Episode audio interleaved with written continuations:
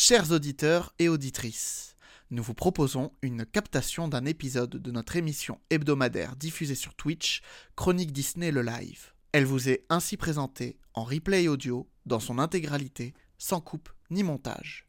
Vous pouvez par ailleurs la retrouver en vidéo, disponible sur notre chaîne YouTube Chronique Disney. Nous vous souhaitons une bonne écoute.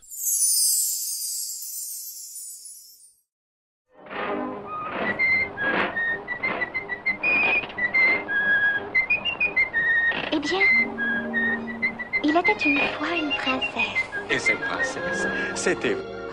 On dirait un conte de fées. To all who come to this happy place, welcome. Et maintenant, je déclare Disney officiellement ouvert. Vers l'infini et Je suis ton père. That's his name. Henry Jones Jr. Like Indiana. Mais c'est une armée. Nous, on a un Hulk. I only hope that we never lose sight of one thing. That was all started by a mouse. On chante, on danse, on chasse, on s'embrasse, on rentre à la maison, elle est pas belle la vie. Chronique Disney, le live.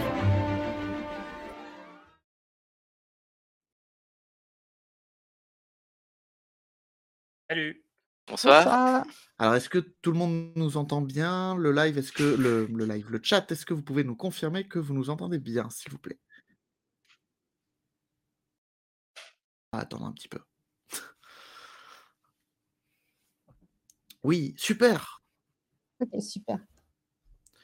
Bon, eh bien alors bienvenue sur notre chaîne pour ce nouveau live, nous consacré aux dernières sorties filmiques de The Walt Disney Company.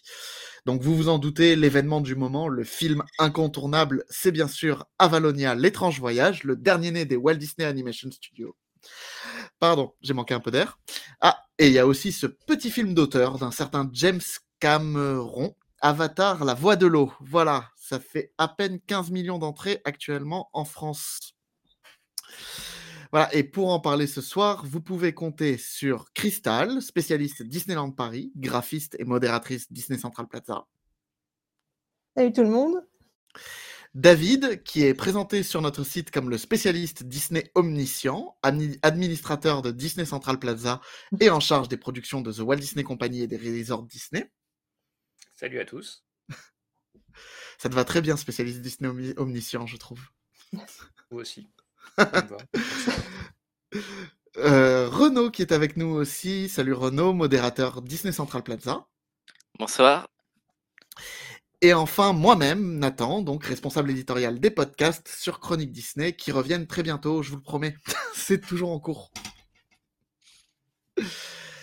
Voilà, on est ravis de vous retrouver ce soir. Est-ce que tout le monde va bien? Bah oui. Oui, ça va. Après, va ça bien. te, ça te regarde pas en fait, hein, mais Ça me regarde pas. ouais, ouais. Pardon, euh, désolé. euh, Je m'inquiète de votre bien-être et de votre santé. mais oui, ça va très bien. Ça va très Ah, bien. super. Bon, bah, on est ravis de vous retrouver euh, tous ce soir et de, de partager notre, notre débat avec vous sur les, les deux films événements de cette euh, fin d'année 2022 et début d'année 2023 sur euh, The Walt Disney Company. Et sans perdre plus de temps, et ben, écoutez, je vous propose de commencer tout d'abord par un étrange voyage direction Avalonia.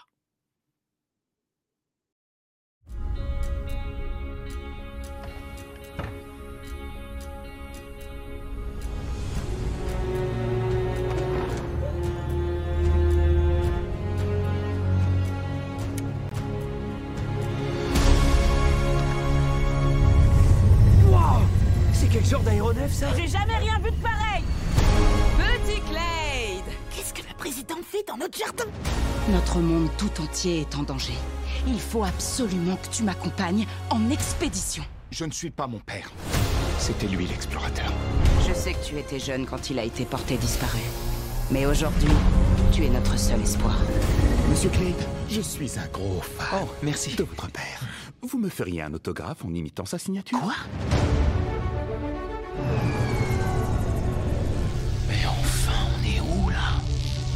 Là Ethan, t'as pris le chien Désolé On est manifestement en terre inconnue.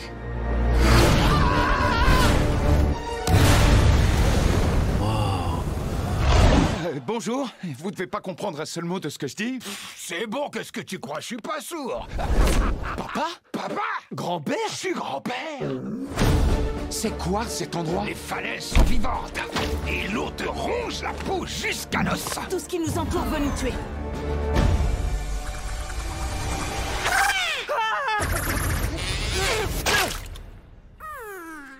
Ça te dérange pas que je t'appelle Splat? Ça te va bien vu que t'as une tête toute plate? D'accord, je l'ai mérité. Grand-père est génial Il a rien de génial Tu m'as offert une machette pour mon anniversaire Ça, c'est moi tout craché. J'avais deux ans. Cette petite réunion de famille est touchante, mais en attendant, on a un monde à sauver. Il faut que vous trouviez une solution, sinon on est tous morts, on est tous morts Non, c'est vrai? Non, je vous fais marcher au lui Je l'ai pas vu venir.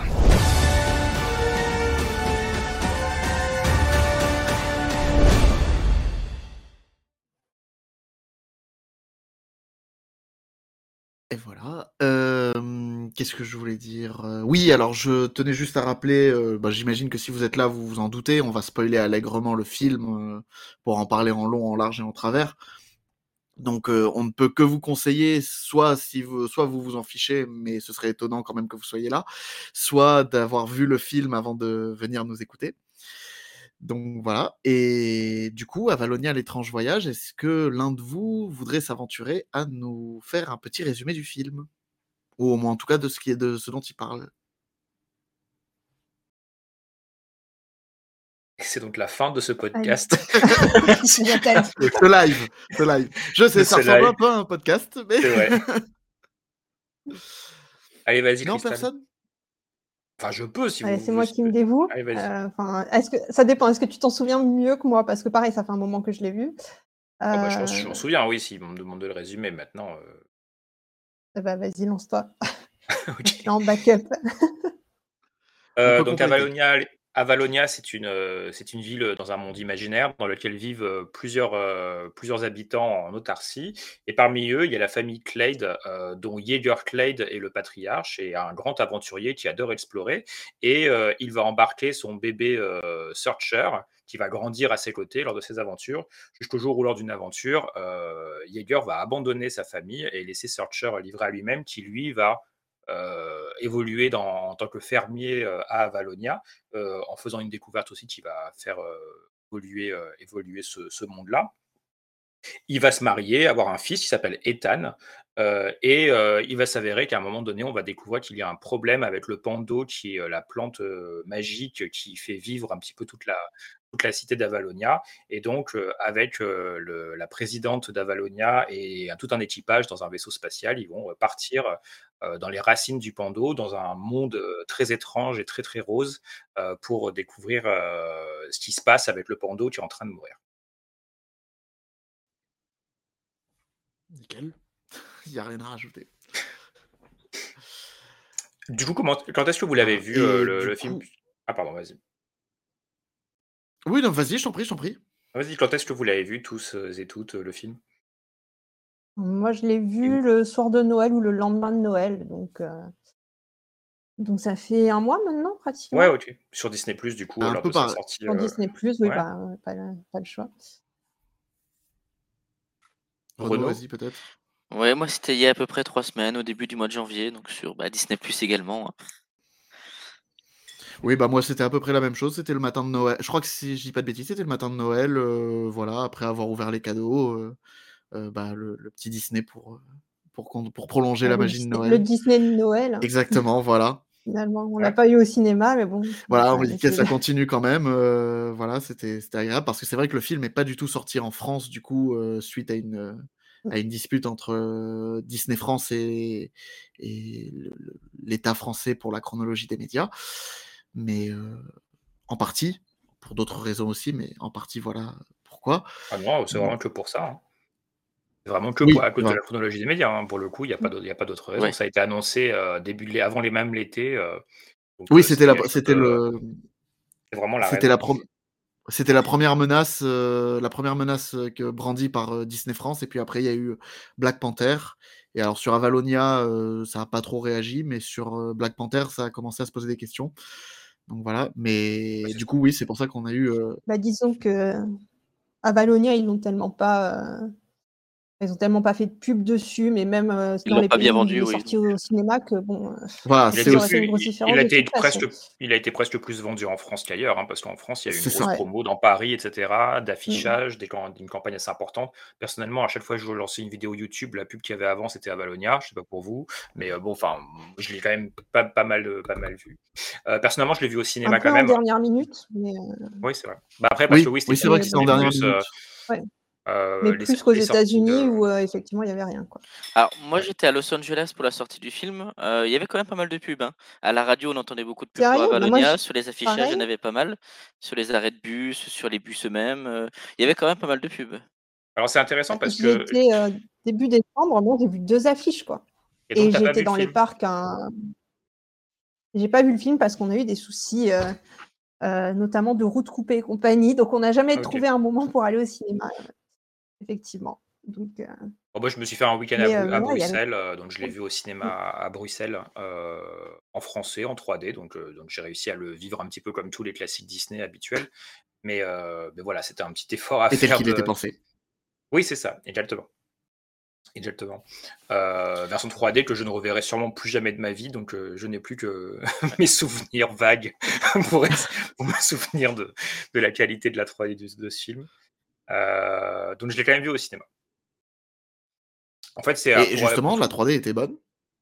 Oui, oui, très bonne. Mais après, les, les films d'animation, euh, c'est très rare que la 3D soit pas bonne. hein. Je veux dire, même depuis Chicken Little, qui était le premier sorti euh, chez Disney, la 3D était déjà, était déjà sympa et, euh, et elle est allée que mieux. Alors après, je- en fonction des studios, en fonction du type d'aventure et de ce qui se passe à l'écran, ça peut varier. Évidemment, il y a des films euh, qui se prêtent plus à la 3D que d'autres.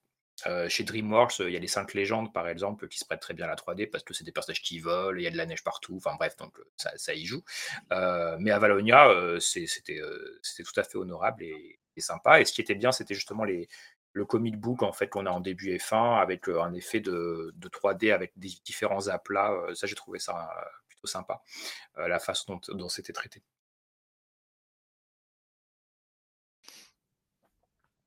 Euh, voilà. Bah écoutez, euh, on a qu'à un petit peu parler un peu de, du, du, du film en lui-même. Euh, Qu'est-ce qui vous a le plus, ouais, le plus marqué dans, dans cette aventure, Renaud? Bien, euh, moi, ce film, j'avoue, j'en attendais pas grand-chose à la base. La publicité, voilà, elle était pas, pas top dessus. Les bonnes annonces, elles me donnaient absolument pas envie du tout. Euh, et au final, l'histoire qu'on a eue, l'aventure qu'on a, qu'on a vécue, euh, moi, c'était pas du tout l'aventure à laquelle je m'attendais. Donc, du coup, j'étais agré- agréablement surpris. Je m'attendais pas du tout au déroulé du scénario. Donc, moi, j'allais de surprise en surprise. Et donc, du coup, ça m'a beaucoup plu. et Je me suis pris à l'aventure. Donc, ça, moi, c'est un des points positifs que je donne. Mais c'est en partie dû au marketing un peu désastreux sur le film. Ouais, c'est ça. Et toi, Christelle Ah, moi, euh, bon, comme vous voulez. Euh, bah moi, en fait, euh, le, c'était, moi, le Disney d'animation de fin d'année, c'est toujours, euh, c'est toujours une tradition, peu importe où il termine, que ce soit sur Disney Plus ou sur, ou au cinéma. voilà, c'est quelque chose que j'attends. Maintenant, c'est vrai que, euh, bah, en tant que fan Disney, on s'est un peu senti seul à l'attendre parce que, bah, là où habituellement c'est quand même un événement euh, dans, la, société de manière générale, là c'était un peu, euh, bah, il y avait que nous qui attendions ce film-là. Et il y avait que nous quasiment qui connaissions le- le- l'existence de ce film-là. Et encore, pour certains fans, euh, ils l'ont découvert euh, vraiment à sa sortie euh, sur Disney+. Et euh, au final, c'est un peu dommage parce que le film est il n'est pas exceptionnel, voilà, on va dire les choses, mais il s'est pris un torrent de haine et d'indifférence qui n'était pas mérité. Parce qu'on a passé, moi personnellement, j'ai passé un bon moment. euh, ça a bien occupé, euh, voilà, mon, mon, mon matin de Noël et ça, ça, ça m'a plu. J'ai trouvé, voilà, euh, les personnages attachants. euh, bon, c'est un peu un peu caricaturaux, un peu les archétypes Disney comme on a d'habitude, mais c'est ça qui fait qu'on les aime aussi rapidement. Euh, je l'ai vu euh, personnellement en VF et j'ai trouvé que la VF était très propre, avec euh, notamment euh, bah, Bruno Choel dans l'un des, personnages principaux. Et j'aime beaucoup Bruno Choel euh, en, tant que comédien de doublage, donc moi j'étais ravi. Voilà, le, film en lui-même était sympathique. C'était, c'est un genre dans lequel Disney s'aventure pas pas souvent. Voilà, on a rarement, on a souvent des films de princesses ou souvent des films sur le- comment dire, la famille, etc. Là, on avait un film un peu d'aventure, euh, comme on n'a plus depuis euh, quasiment Atlantide, si je dis pas de bêtises. Celui qui se rapprochait. Tu vas d'en oublier un, il y a Crystal qui va pas être contente. Pardon, la planète au trésor. content. Pardon, la planète au trésor. C'est vrai, j'ai oublié la planète au trésor. Mais euh, ouais, non, le dernier film un peu original dans lequel, euh, dans lequel Disney avait tenté un peu avant ça, c'était Les Nouveaux Héros et ça date déjà de 2015 ou de fin d'année eu Raya 2014. quand même. Il y a eu. Raya, le dernier dragon. ouais. Il y a eu Raya, mais Raya, c'était quand même une histoire de princesse. Alors Oui, après, oui, d'accord, oui, c'est vrai que c'est pas, c'est la princesse, voilà. il est- c'est pas la princesse Non, on était habituelle. plus sur un film d'aventure que sur un film de princesse C'est vrai. C'est vrai. Mais oui, voilà. Mais, mais c'est vrai que c'est très rare que Disney s'aventure vraiment dans ce genre de, de film-là, de type SF, type aventure. euh, voilà. Et puis le style euh, comics book années 50, euh, très sympa. Voilà, voilà. Moi, c'était le genre de genre d'arguments qui m'ont charmé euh, et qui m'ont fait aimer le, qui m'ont fait aimer le mon moment. Voilà. Cristal, je te laisse euh, conclure. Euh, moi, je suis peut-être un peu plus mitigée que toi. Je me rappelle déjà avoir été un peu mitigée en voyant les, en découvrant les designs qui me plaisent pas forcément et après avoir vu le film, me plaisent pas plus. Euh, qui sont un peu déconcertants parce qu'ils sont partis sur un côté, alors apparemment d'inspiration, comme tu disais, comics book des années 50, voire BD franco-belge. Donc on a ces côtés avec les petits yeux qui sont vraiment ramassés au milieu du visage, le gros nez euh, à la Astérix et compagnie. Euh, déjà, ça me donnait une espèce de distance. Enfin, déjà, ça me, ça me rappelait pas forcément une production Disney. Ça m'évoquait plutôt d'autres studios, genre Sony Animation. mais donc voilà, il y avait ça déjà à passer. La bande-annonce m'avait pas spécialement convaincue. Je savais pas trop où on allait non plus. Pourtant, j'adore les films d'aventure. hein. J'adore euh, Atlantide, La planète au trésor. hein, vu qu'on en parlait, euh, c'est vraiment des films que j'adore. En général, j'ai tendance même à les préférer aux films de princesse. Euh, donc, j'espérais être transportée par l'histoire et au final, ça m'a fait un peu comme avec Raya. J'ai bien aimé quand j'ai regardé, mais j'attendais un peu que ça décolle. J'avais l'impression que tout était un peu survolé euh, et qu'on rentrait jamais, euh, enfin que ça décollait jamais vraiment. Il manquait un petit truc. Je j'arrive même pas encore aujourd'hui à, à dire qu'est-ce qui manquait pour moi, Bah, les- mais euh, je suis pas rentrée complètement dedans. Ouais, ouais, manque, il manque euh, le fait que ce n'est pas épique, y a pas, ça, ça manque de souffle en fait. Ouais. Euh, Ouais, c'est tous Ouais. les personnages euh, passent euh, d'un- d'une péripétie à l'autre en les survolant comme ça, comme s'il Mm, pouvait jamais rien leur ça. arriver, alors qu'ils sont dans Pas des des grandes situations. péripéties. euh. Ouais, voilà, alors que ça pourrait, parce que par exemple, quand ils sont sur les espèces de raies roses, là où euh, qui, qui font Mm. une espèce de groupement, un petit peu comme des raies euh, manta dans l'océan, en fait, euh, ils passent de l'une à l'autre, il y a le vide en dessous, si jamais ils tombent, a priori, ils meurent. À aucun moment vous avez cette sensation de danger extrême, alors que dans la planète au trésor, vous l'avez. Quand un personnage tombe, il meurt, et ça arrive d'ailleurs.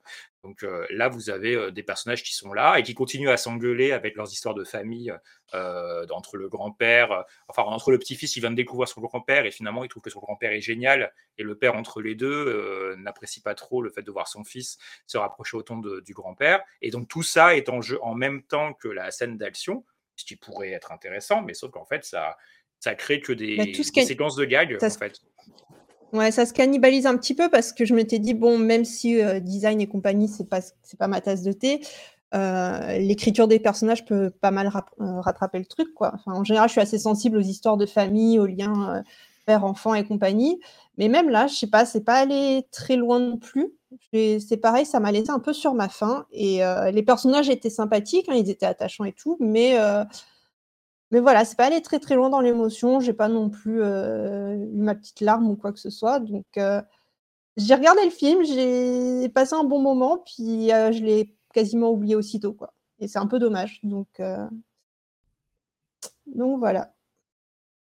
En fait, le film est trop lisse, euh, globalement, je trouve. Ouais. C'est ça qui est un petit peu dommage.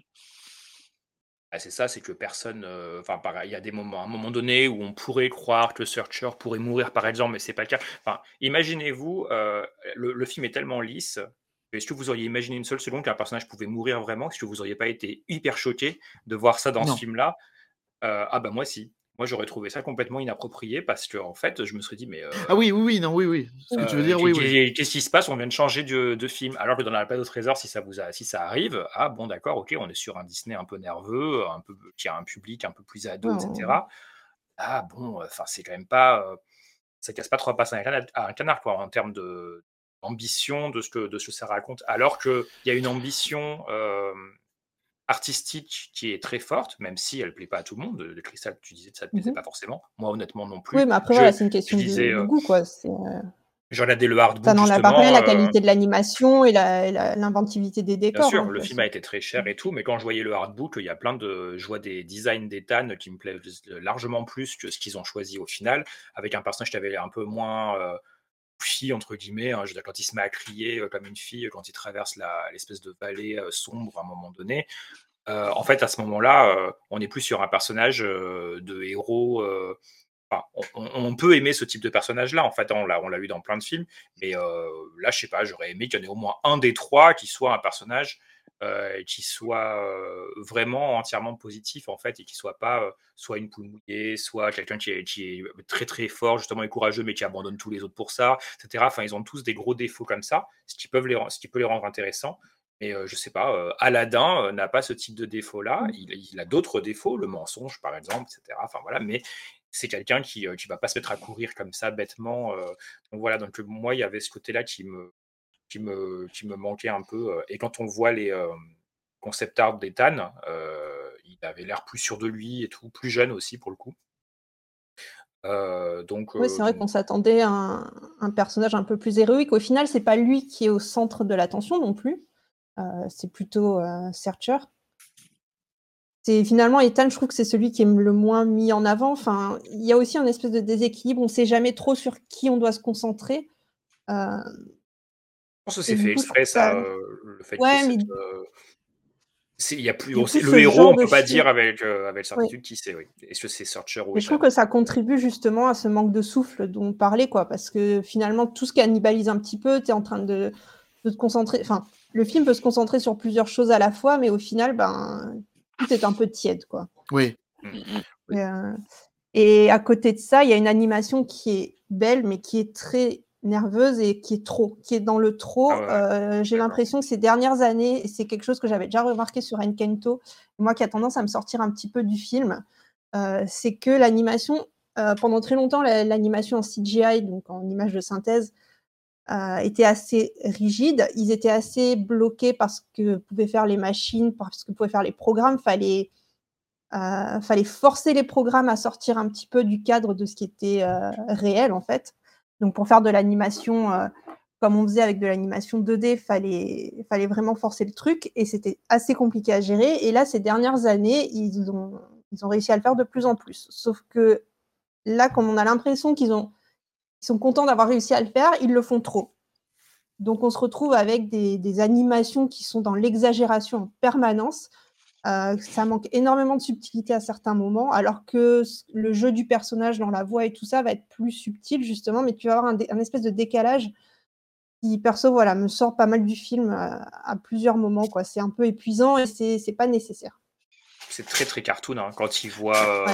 quand il quand il voit Diazo là dans la dans, dans la scène en fait où il le voit Ouais. et que, quand il, qu'il sort la tête d'une espèce de camion comme il est amoureux de lui en fait soudainement il commence à rougir à se malaxer le visage etc de façon extrêmement Ouais, exagérée on a l'impression de voir Donald modeler, quoi quoi. enfin pas euh, pas ça. un, Oui. un adolescent euh, un adolescent timide euh, enfin voilà donc ça je trouve ça Ouais, Il y a un, un abus du squash and stretch, euh, comme on dit en animation, où tu as les, justement les visages qui, vont s'écraser et qui vont s'étirer compagnie, qu'on voit beaucoup dans les, dans les cartoons, effectivement.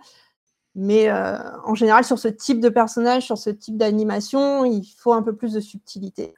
Euh, et voilà, là, il n'y en avait pas tant que ça. Quoi.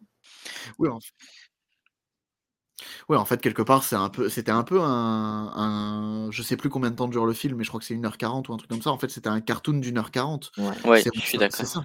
C'est on s'inquiète pas pendant le pendant le- l'heure 40. On sait très bien que bon, bah, les personnages, a priori, il va pas leur arriver grand chose.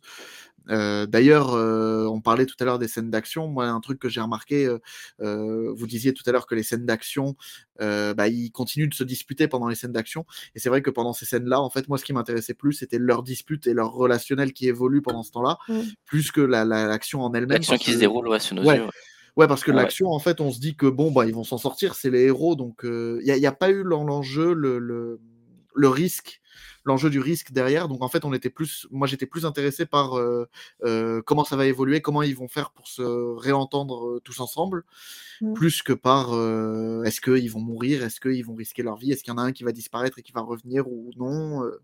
Ça pourrait être suffisant, je te suis dit, mais à partir du moment Ouais. où c'est vraiment intéressant, parce que Encanto ne, ne tourne qu'à- qu'autour des relations familiales et c'est très Oui. bien, en fait. Euh, alors, effectivement, dans Encanto, l'intérêt n'est pas de savoir si elle va mourir quand elle va tomber de la chambre de Bruno, qui est une espèce de grande crevasse avec, une, avec un fossé. On se doute bien que non. Mais euh, l'intérêt n'est pas là, en fait. Euh, ce qui marche dans le film, déjà, c'est une comédie musicale, donc il y a beaucoup, beaucoup de scènes de, musicales qui font l'intérêt aussi principal du film. Et puis, il y a tout un tas de relations familiales avec un vrai conflit avec sa grand-mère, etc., qui mène à la destruction de la maison, de la famille, etc. Euh, Enfin, voilà, ça pleure, ça crie, ça, etc. Il y a quand même quelque chose, quoi. Là, euh, Oui, mais c'est vrai qu'elle- sont les choses que je viens de dire dans, dans, dans Avalonia? Il manque vraiment quelque chose, quoi. Bah, c'est vrai que Encanto n'a pas été vendu comme un film aussi d'action et de de- d'aventure. On savait très bien ce qu'on allait voir un truc, euh, enfin qu'on allait voir un film euh, sur euh, les relations familiales principalement, alors que euh, Avalonia, euh, ben on l'a un peu, ah, pour le peu qu'il a été vendu, il a été vendu comme un film d'aventure. Ouais, enfin, Encanto, Et là, je sais pas. Moi, j'ai trouvé qu'il était, très- était mal vendu aussi, hein, pour être honnête. hein. On avait l'impression que c'était juste la fête, la Ouais, musique et les franchement, ils savaient, ils ont pas su. Oui, c'est le côté colombien ils ont un peu de mal à- beaucoup en vivre, avant, mais ouais. Ils, ont un peu de mal à vendre leur film, hein, je trouve, depuis quelques temps, que ce soit. bon. Encanto, ça a été plus les réseaux sociaux qui fait qu'il s'est vendu tout seul. Mais je me rappelle que Raya aussi, euh, on a l'impression qu'ils savent pas trop comment vendre le côté aventure, justement. Euh, Bah, avec Encanto, il y princesse, avait un côté- de. Une fois la sortie du film, en fait, c'est qu'on met les musiques en avant et les musiques sont entraînantes et du coup, ça donne envie aux gens d'aller voir le film. Le problème d'un film qui a pas de musique, bah déjà, tu peux pas te baser là-dessus pour essayer de vendre ton film. Ah, il y en a une, hein, Ça- quand même. hein. Elle est nulle, hein, mais il y a une Oui. Ah non, moi j'ai bien aimé. Oh. moi j'ai kiffé Je me rappelle même pas. La chanson C'est les Clyde qui fait l'ouverture Oui. euh, du, du Ouais. Golden Ouais, ouais, Book ça et qui raconte les exploits de, de Jaeger Clyde. Et le, le thème musical de cette chanson euh, court aussi tout le long de la, de la bande originale du film en, en instrumental. Mm. Chaque fois qu'on les voit ensemble, etc. Et ça, refait, ça fait aussi la fin aussi où la chanson est différente cette fois-ci parce qu'elle intègre tous les personnages en disant qu'ils sont aussi fermiers Mm. et que. Enfin bref. Donc voilà. Et euh, histoire de, par- de parler quand Moi, même. euh, que- Ouais, vas-y. Vas-y, vas-y. Non, vas-y, il y a un décalage qui fait que je sais pas parfois quand on tombe coup. Euh, non, euh, Ah d'accord, non euh, mais non, je voulais juste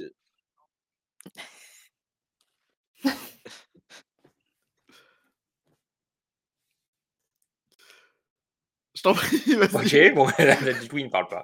Euh, ok, non, je sais pas si on, en- enfin, on, on peut parler aussi de l'éléphant dans In the Room, là, comme on disait, le fait que Ethan soit gay, forcément, c'était une première pour le, les Animation Studios, et c'est aussi un point qui n'est absolument pas un sujet, évidemment, dans le film, c'est ça qui est intéressant, justement, mais qui est un sujet dans la vie de- du film en dehors, et qui a euh, cristallisé des débats aussi, euh, et qui je sais pas, selon vous, a pu jouer aussi sur son non-succès ou pas ou, euh, Moi, j'y crois pas trop, mais c'est vrai que quand on voit la violence des, des échanges, Mm. notamment au niveau des Américains euh, là-dessus, on a l'impression quand même qu'il y a un petit peu toute la droite euh, extrême, euh, et la droite extrême là-bas, c'est juste la moitié de la population, sans vouloir caricaturer, bon, voilà, qui, euh, Ah, je- qui n'a pas voulu entendre parler de ce film, quoi, à cause de ça.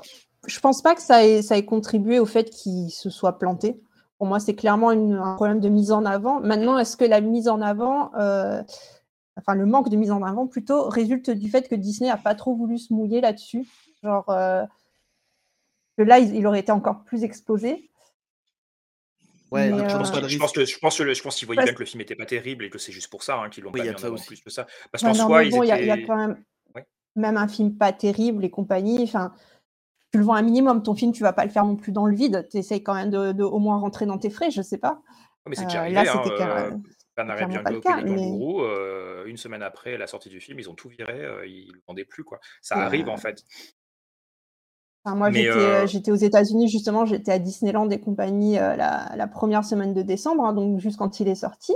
Mais même dans le parc, il n'y avait aucun merchandising. il y Ça, je suis d'accord. Il y avait une affiche, il y toute avait petite rien. photolocation à, à Tomorrowland, mais qui était Et vraiment cachée dans un coin euh, ouais, Enfin, fallait la chercher. hein. ouais, C'est comme ouais, en ouais. ce moment, il y a le Magic Shot euh, à Discoveryland à Disneyland Paris, euh, mais pareil, hein, pour tomber dessus, enfin, savoir qu'il existe déjà, c'est assez dingue quand même qu'il n'y ait pas au moins un minimum, euh, je sais pas, je sais pas, c'est très. euh, Alors, est-ce qu'il y a eu des guerres internes comme ça a été le cas de, de la planète au trésor à l'époque? Euh, Ça m'étonnerait pas, hein, parce que bon, on- on sait un peu quel genre d'histoire il a pu se passer avec la planète au trésor, donc euh,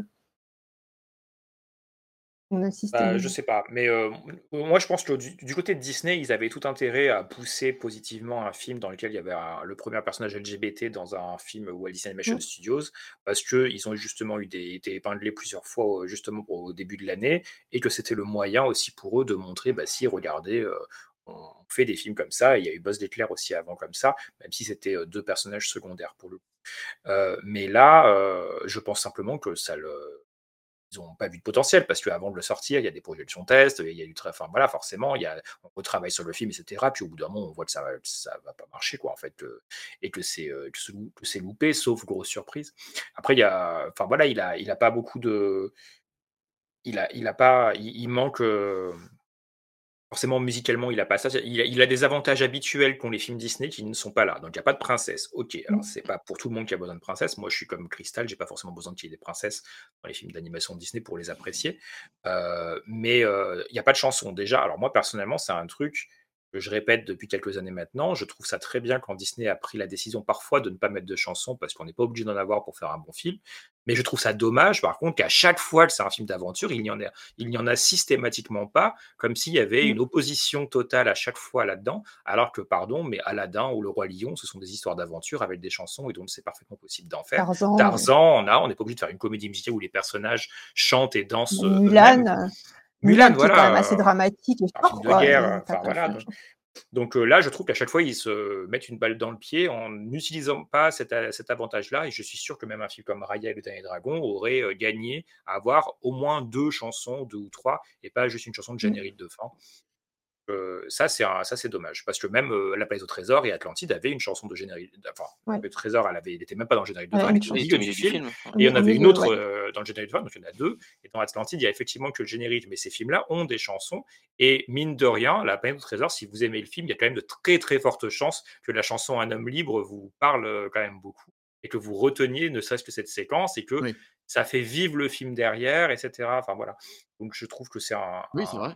Un, Oui, point qui, qui les. Enfin, voilà, c'est un inconvénient. Et quand on, quand on décide de se passer de ça, c'est vraiment qu'il faut avoir un truc solide derrière quand même, parce que c'est leur marque de fabrique. Enfin, c'était pas dit hein, des Blanche-Neige et les Sept Nains qu'il fallait absolument mettre des chansons dans, le- dans le premier film d'animation Disney. Il pouvait ne jamais y avoir de, de chansons. C'était par un automatisme. Les comédies musicales d'animation, ça n'existait pas plus qu'aucun film d'animation de toute façon.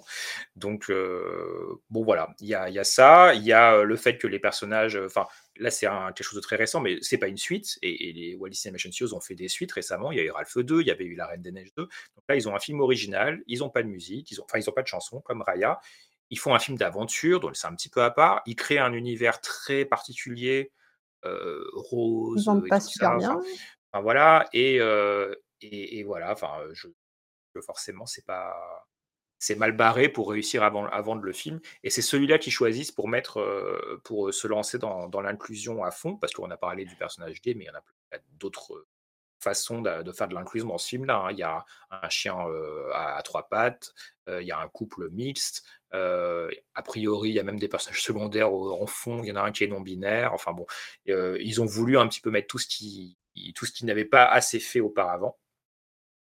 Euh, mais ça tombe sur le, ça tombe pas sur le bon film. Quoi.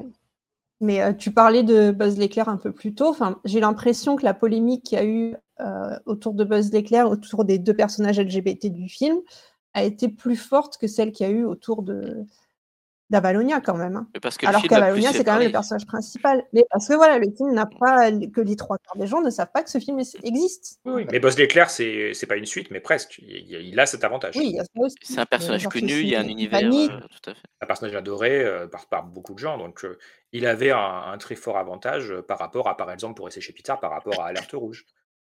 Euh, Mais Avalonia, enfin, il, a, il a quand même, il avait pas de concurrence en plus, puisque le chapeauté est sorti un peu plus tard, si je dis pas de bêtises. Il avait de l'autoconcurrence de la part de Disney si on considère que les enfants vont quand même vouloir voir le dernier Marvel et vont vouloir voir Avatar, puisqu'il était coincé entre les deux. Mais c'est vrai qu'en animation, tu as raison. hein, Ouais, Il n'y avait rien, quoi. il a quand même, avant, avant qu'Avatar sorte, il avait quand même un mois, quoi. Et il un mois, le temps de te faire un ouais. petit. euh, Et Parce que même sur les plateformes, il n'y avait pas de concurrence non plus. Donc, euh, Bah ouais, c'est Ouais. ça. Donc, euh, Mais il manquait, il manquait aussi, c'est vrai que dans, le, dans Avalonia, ce qui manque aussi un peu fort, c'est euh, un personnage un peu, euh, comment dire, symbolique du film. Par exemple, je pense à Encanto. Bon, bah, Encanto, ça va être la maison. Raya et le dernier dragon, ça va être le, le dragon dont j'ai oublié le nom, pardon. Sisu, merci. Euh, les nouveaux héros, alors mais voilà, les nouveaux héros, par exemple, c'est typiquement le film aussi qui va être un peu dans le même cas que Avalonia, qui va avoir du mal à séduire un public. Mais dans les nouveaux héros, il y a Baymax, et Baymax, forcément, va plaire à tout le monde. Euh, la Reine des Neiges, c'est Olaf, etc. Et bien sûr, Et, euh, et et le Anna. personnage euh, dont tu parles, c'est peut-être que tu l'as pas apprécié, mais c'est Splat dans ce cas-là. Le- parce que d'a- d'ailleurs, dans le Art of, il- dans le Artbook, il parle beaucoup de, de virus. de comment ils sont passés de Baymax à Splat, en fait, puisque c'est c'est Baymax qui les a aussi inspirés. Et la difficulté pour Splat, c'est que là, ils, sont- ils ont simplifié encore plus l'expression, puisqu'il n'y a plus de visage du tout. Là où Et puis il parle pas non plus. Splat. puis- Ah, euh, ouais. En fait, Splat, c'est un, donc, euh, un personnage à la tapis d'Aladin, quoi. Voilà. Exactement, c'est c'est exactement exactement les ouais, langues qui tout à prennent. fait. Oui, mais ça peut être très Qui le tapis, on l'aime Mais, beaucoup. ouais, mais, Après, moi, Ah, j'aime bien Splat. ouais, mais hein, le euh, problème, c'est que, quand- ouais, mais le problème, c'est que quand on pense à Aladdin, on pense au génie. Et à Aladdin, et Jasmine, mais pas, mais Ouais, pas au mais- tapis immédiatement. Oui. Après, tous les films ne sont pas construits de la même façon. Je pourrais dire dans celle, c'est le grand-père euh, euh, que c'est Jaeger, qui est le génie, ou... et, sauf qu'il est, sauf qu'il est moins bien, en fait, bien évidemment, mais euh, des personnages hauts en couleur, c'est peut-être ça que, de ce, dont- de ce que tu veux dire, euh, il y en a, mais ils, ils sont juste pas terribles, en fait. Euh, je pense Ouais. que c'est... Il y a vraiment un problème. Et euh, les personnages féminins sont, les personnages féminins sont plus intéressants que les personnages masculins dans ce film. Mm. Le problème, c'est que les personnages masculins sont, je sais que les personnages féminins sont tous très secondaires. Ouais. Donc euh, j'ai l'impression qu'en fait, on a un petit peu le. Enfin, vous voyez, vous avez- en fait, je, je reprochais la même chose un petit peu à la Reine des Neiges, où tous les personnages féminins sont très bien écrits, très forts et très inspirants. Là où les personnages masculins sont soit euh, des méchants déguisés, des crétins, des personnages sales, ou euh, des. Enfin, vous voyez ce que je veux dire? Donc en fait, le, cet aspect-là, ça peut fonctionner dans la Reine des Neiges, parce qu'en fait, bon, bah, c'est pas grave, les personnages qu'on suit principalement, ce sont des femmes. Euh, là, vous, on crée euh, la mère de euh, donc Méridiane, la mère de- d'Ethan, qui est une pilote, etc., qui a une backstory incroyable dans le hardbook où, euh, où elle a fait plein de choses avant, elle était cascadeuse, etc. Donc on lui, ra- on lui invente tout ça. On n'en parle absolument jamais. Tout ce dont on, tout ce qu'on la voit faire, ça reste quand même assez anecdotique, même si elle est là. hein. Elle est là, mais personnellement, je me rappelle pas Oui. spécialement d'elle en fait. Et c'est dommage parce qu'effectivement, c'était le personnage qui méritait euh, plus d'attention. Mm. Parce que moi, j'ai trouvé ce personnage très intéressant, mais en fait, on la voit trop peu dans le film pour vraiment s'intéresser à elle. Et c'est un petit peu dommage. Et sur tous les personnages secondaires, de manière générale, je trouve qu'ils sont beaucoup trop secondaires en fait. On, se concentre beaucoup trop sur les trois personnages principaux le- l'enfant, le, père, le grand-père. Et du coup, tous les autres sont relégués au second plan. Et, et en fait, ça crée une, euh, une structure globale qui est pas très intéressante, je trouve, parce qu'il n'y a aucune dynamique entre tous les personnages. Enfin, moi, c'est le ressenti que j'ai eu. Il y, a des- il y a beaucoup de personnes qui reprochent ça aussi à Encanto, mais en fait, le- la différence, c'est que dans Encanto, les personnages secondaires sont très intéressants. On, on aurait aimé les voir plus, mais en fait, tous les personnages sont intéressants. Ce qui fait qu'en fait, quand, tout- quand tous les personnages sont travaillés, Ouais. euh, bon, bah, du coup, on accepte euh, parce que on n'est pas en train de se dire, mais pourquoi est-ce qu'on est encore en train de, de suivre euh, Mirabelle avec euh, Isabella alors que je préférerais voir. Non, parce qu'ils nous intéressent aussi, ces personnages-là. Là, dans- c'est vrai que dans Avalonia, euh, vu que les personnages principaux sont pas forcément les personnages les plus intéressants, même si personnellement j'aime bien quand même euh, Dan et Searcher. Searcher. J'aime beaucoup Ah, voilà. Searcher. Oui, oui, non, mais j'ai- j'aime bien- ces personnages-là. De toute façon, on a beaucoup dit de, de- de négatifs hein, sur ces films-là, mais je trouve pas que le film soit si mauvais de ça. Puis de toute façon, on a eu euh, Nathan au départ aussi qui nous a donné son avis, qui n'était pas négatif. Euh, mais euh, voilà, c'est pas. euh, c'est pas dingue, quoi. C'est-à-dire que c'est un, c'est un Oliver et compagnie ou un, film comme ça, quoi. Et encore, Oliver et compagnie, c'est il y a une émotion, Mm. la vraie. Bah, j'ai envie de faire la comparaison avec les Croods. Alors, c'est pas un film Disney pour le coup, mais euh, on a ce côté un petit peu avec un monde un peu étrange, euh, aux environnements farfelus et compagnie, et en même temps les thématiques de famille qui a du mal à se parler et compagnie. Euh, perso, les Croods, moi, m'avaient beaucoup plus ému et je l'avais trouvé mieux, mieux géré à tous les plans euh, que, que Avalonia, quoi.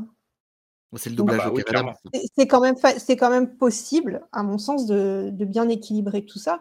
Enfin, dans les Croods, tu as des moments épiques, tu as des moments justement où tu as un peu peur, tu as des, t'as des choses assez grandioses, et à côté de ça, tu as quand même de l'émotion, tu as un peu de- t'as un peu d'humour, tu as un monde un peu farfelu qui est bien présenté et compagnie. En fait, tu as tous les mêmes, je me rends compte, t'as tous les mêmes éléments que Avalonia, sauf que bah, Mal- Avalonia, ça, ouais, ça décolle jamais. Quoi. Et, euh, et en fait, on n'a pas assez parlé, je trouve, de, de- de- du cœur du message du film, le cœur écolo, enfin vraiment le spoil à fond là. Donc euh, tout ça se passe en Mm. réalité à l'intérieur des organes d'une tortue géante qui est une espèce sur une île, euh, sur une planète euh, imaginaire. Euh, donc on découvre que le pando, qui est le truc que Searcher a trouvé quand son- juste au moment où son père allait l'abandonner, ce qui fait de lui le nouveau héros d'Avalonia, eh bien en fait ça, il faut se débarrasser de ça pour pouvoir réussir à survivre, à faire fonctionner euh, Mm. leur, leur ville, alors que pendant les 25 dernières années, ils ont changé complètement de mode de vie grâce à ce pando-là. Ils sont Euh, développés grâce à ça. Ouais. Exactement. Donc c'est là pour le coup, c'est le truc super intéressant de, de ce film-là, euh, qui est en fait euh, voilà cette histoire que tous les personnages qu'on voyait euh, qui étaient étranges sont en réalité le système immunitaire qui se bat contre le, le pando. Le, pan- Et le euh, pando est un parasite finalement. Mais là aussi, je trouve que c'est pas très clairement, ah ouais, clairement fait. Quoi. Ouais. Bah, c'est à la toute fin en fait qu'on comprend, mais c'est vrai qu'avant moi aussi je me posais des questions, je disais mais Ouais. qu'est-ce qui se passe? Je, je comprenais pas. À la fin ça devient clair Ouais, et limpide, mais Ah oui, à la fin en fait. Mais trop oui, mais tard. bon, Et du coup, tu, Ouais. je pense que tu n'as pas le temps de te rendre compte des enjeux que ça peut, euh, ça peut représenter justement pour les habitants d'Avalonia, parce que ça va impliquer les sacrifices de, de cette vie qu'ils ont développée pendant 25 ans, les progrès et compagnie. Ça va impliquer quand même beaucoup de sacrifices et beaucoup d'adaptations. Mais c'est un peu traité par-dessus la jambe en 5 minutes à la fin. quoi. C'est oh bon, bah, on a dû changer notre mode de vie, voilà, c'est cool. Bon, c'est Bah dommage ouais, parce que c'est vraiment euh, la raison pour laquelle il a fait ce film. hein, puisque je ne sais pas si vous savez pourquoi, Ah ouais? il a- comment il a eu l'idée de ce film-là. C'est il a, il a entendu son fils de 13 ans débattre avec des copains de son âge sur l'existence ou pas du réchauffement climatique. Et à la fin, aucun des deux groupes, euh, des pour et des contre, n'a réussi à, à convaincre l'autre. Et donc lui, en tant que père, ça l'a, ça l'a, éner- ça l'a remué et il s'est dit qu'il avait envie de laisser comme héritage en fait un film qui traite de ça et qui montre les méfaits du réchauffement climatique, mais aussi comment l'humanité, en se mettant ensemble, peut quand même, même si ça a l'air très compliqué, réussir à, prendre le dessus et à réorganiser son, système, sa société, etc., pour réussir à- enfin, voilà, à continuer à, à vivre en harmonie cette fois-ci avec la nature. Donc on voit à la fin qu'ils inventent de nouveaux moyens de transport. Alors pour le coup, je suis celui qui l'a vu depuis, depuis, depuis- il y a le plus longtemps, donc corrigez-moi si jamais, mais il me semble qu'il y a une espèce de montgolfière. Je ne sais plus comment elle fonctionne, mais bon, ils font des choses plus propres où euh, ils, font, ils vont dans le, dans le monde étrange. euh, pour jouer au fermier, en gros. Enfin, je sais, enfin voilà. Mhm. On, le, on voit d'ailleurs Ethan et Diazo en couple cette fois-ci, qui ensemble essayent de, euh, enfin voilà, euh, se créer une vie, quoi. Ouais, mais c'est, c'est- je trouve que c'est mal explicité parce que tu as l'impression que le monde euh, vert et compagnie, déjà, vu qu'on on utilise euh, cette énergie à partir d'une plante et tout ça, donc forcément, euh, dans la tête du public, tu parles de plantes, c'est forcément écolo. Ouais. Donc, tu as déjà l'impression d'être dans un monde écolo dès le début. Au final, tu découvres que c'est pas le cas et qu'au contraire, tu es en train de tuer ta planète, littéralement.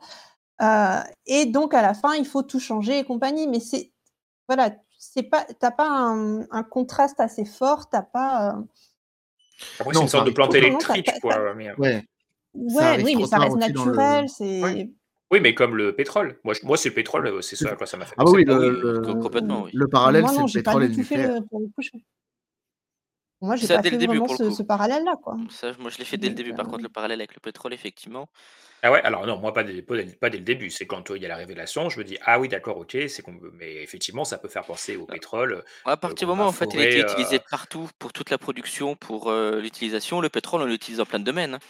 Euh, Ouais, pas que sûr. pour l'essence par exemple. Et du coup moi j'ai fait le parallèle à un produit en fait qu'on utilise pour euh, tout un tas d'utilisations au quotidien. Mm. Et c'est vrai que moi j'ai pensé au pétrole effectivement à ce moment-là. Oui.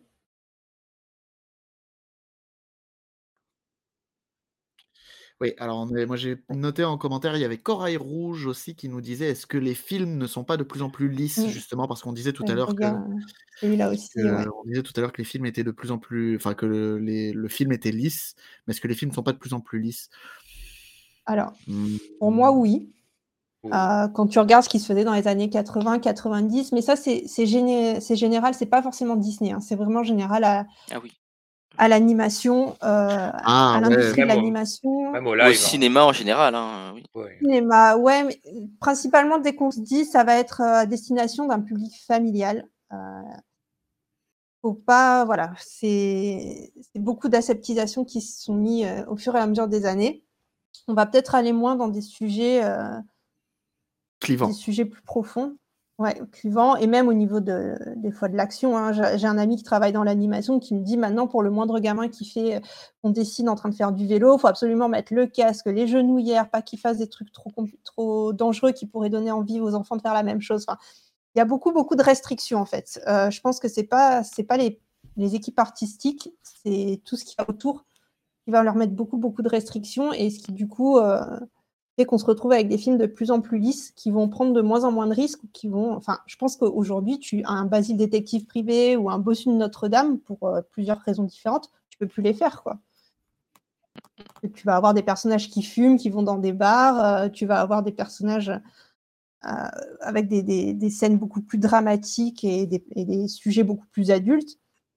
Moi, c'est le ça, drame hein. où ça me encore, tu vois, ce que tu disais Ouais. sur, la ci la cigarette ou, le les protections pour le vélo et cetera.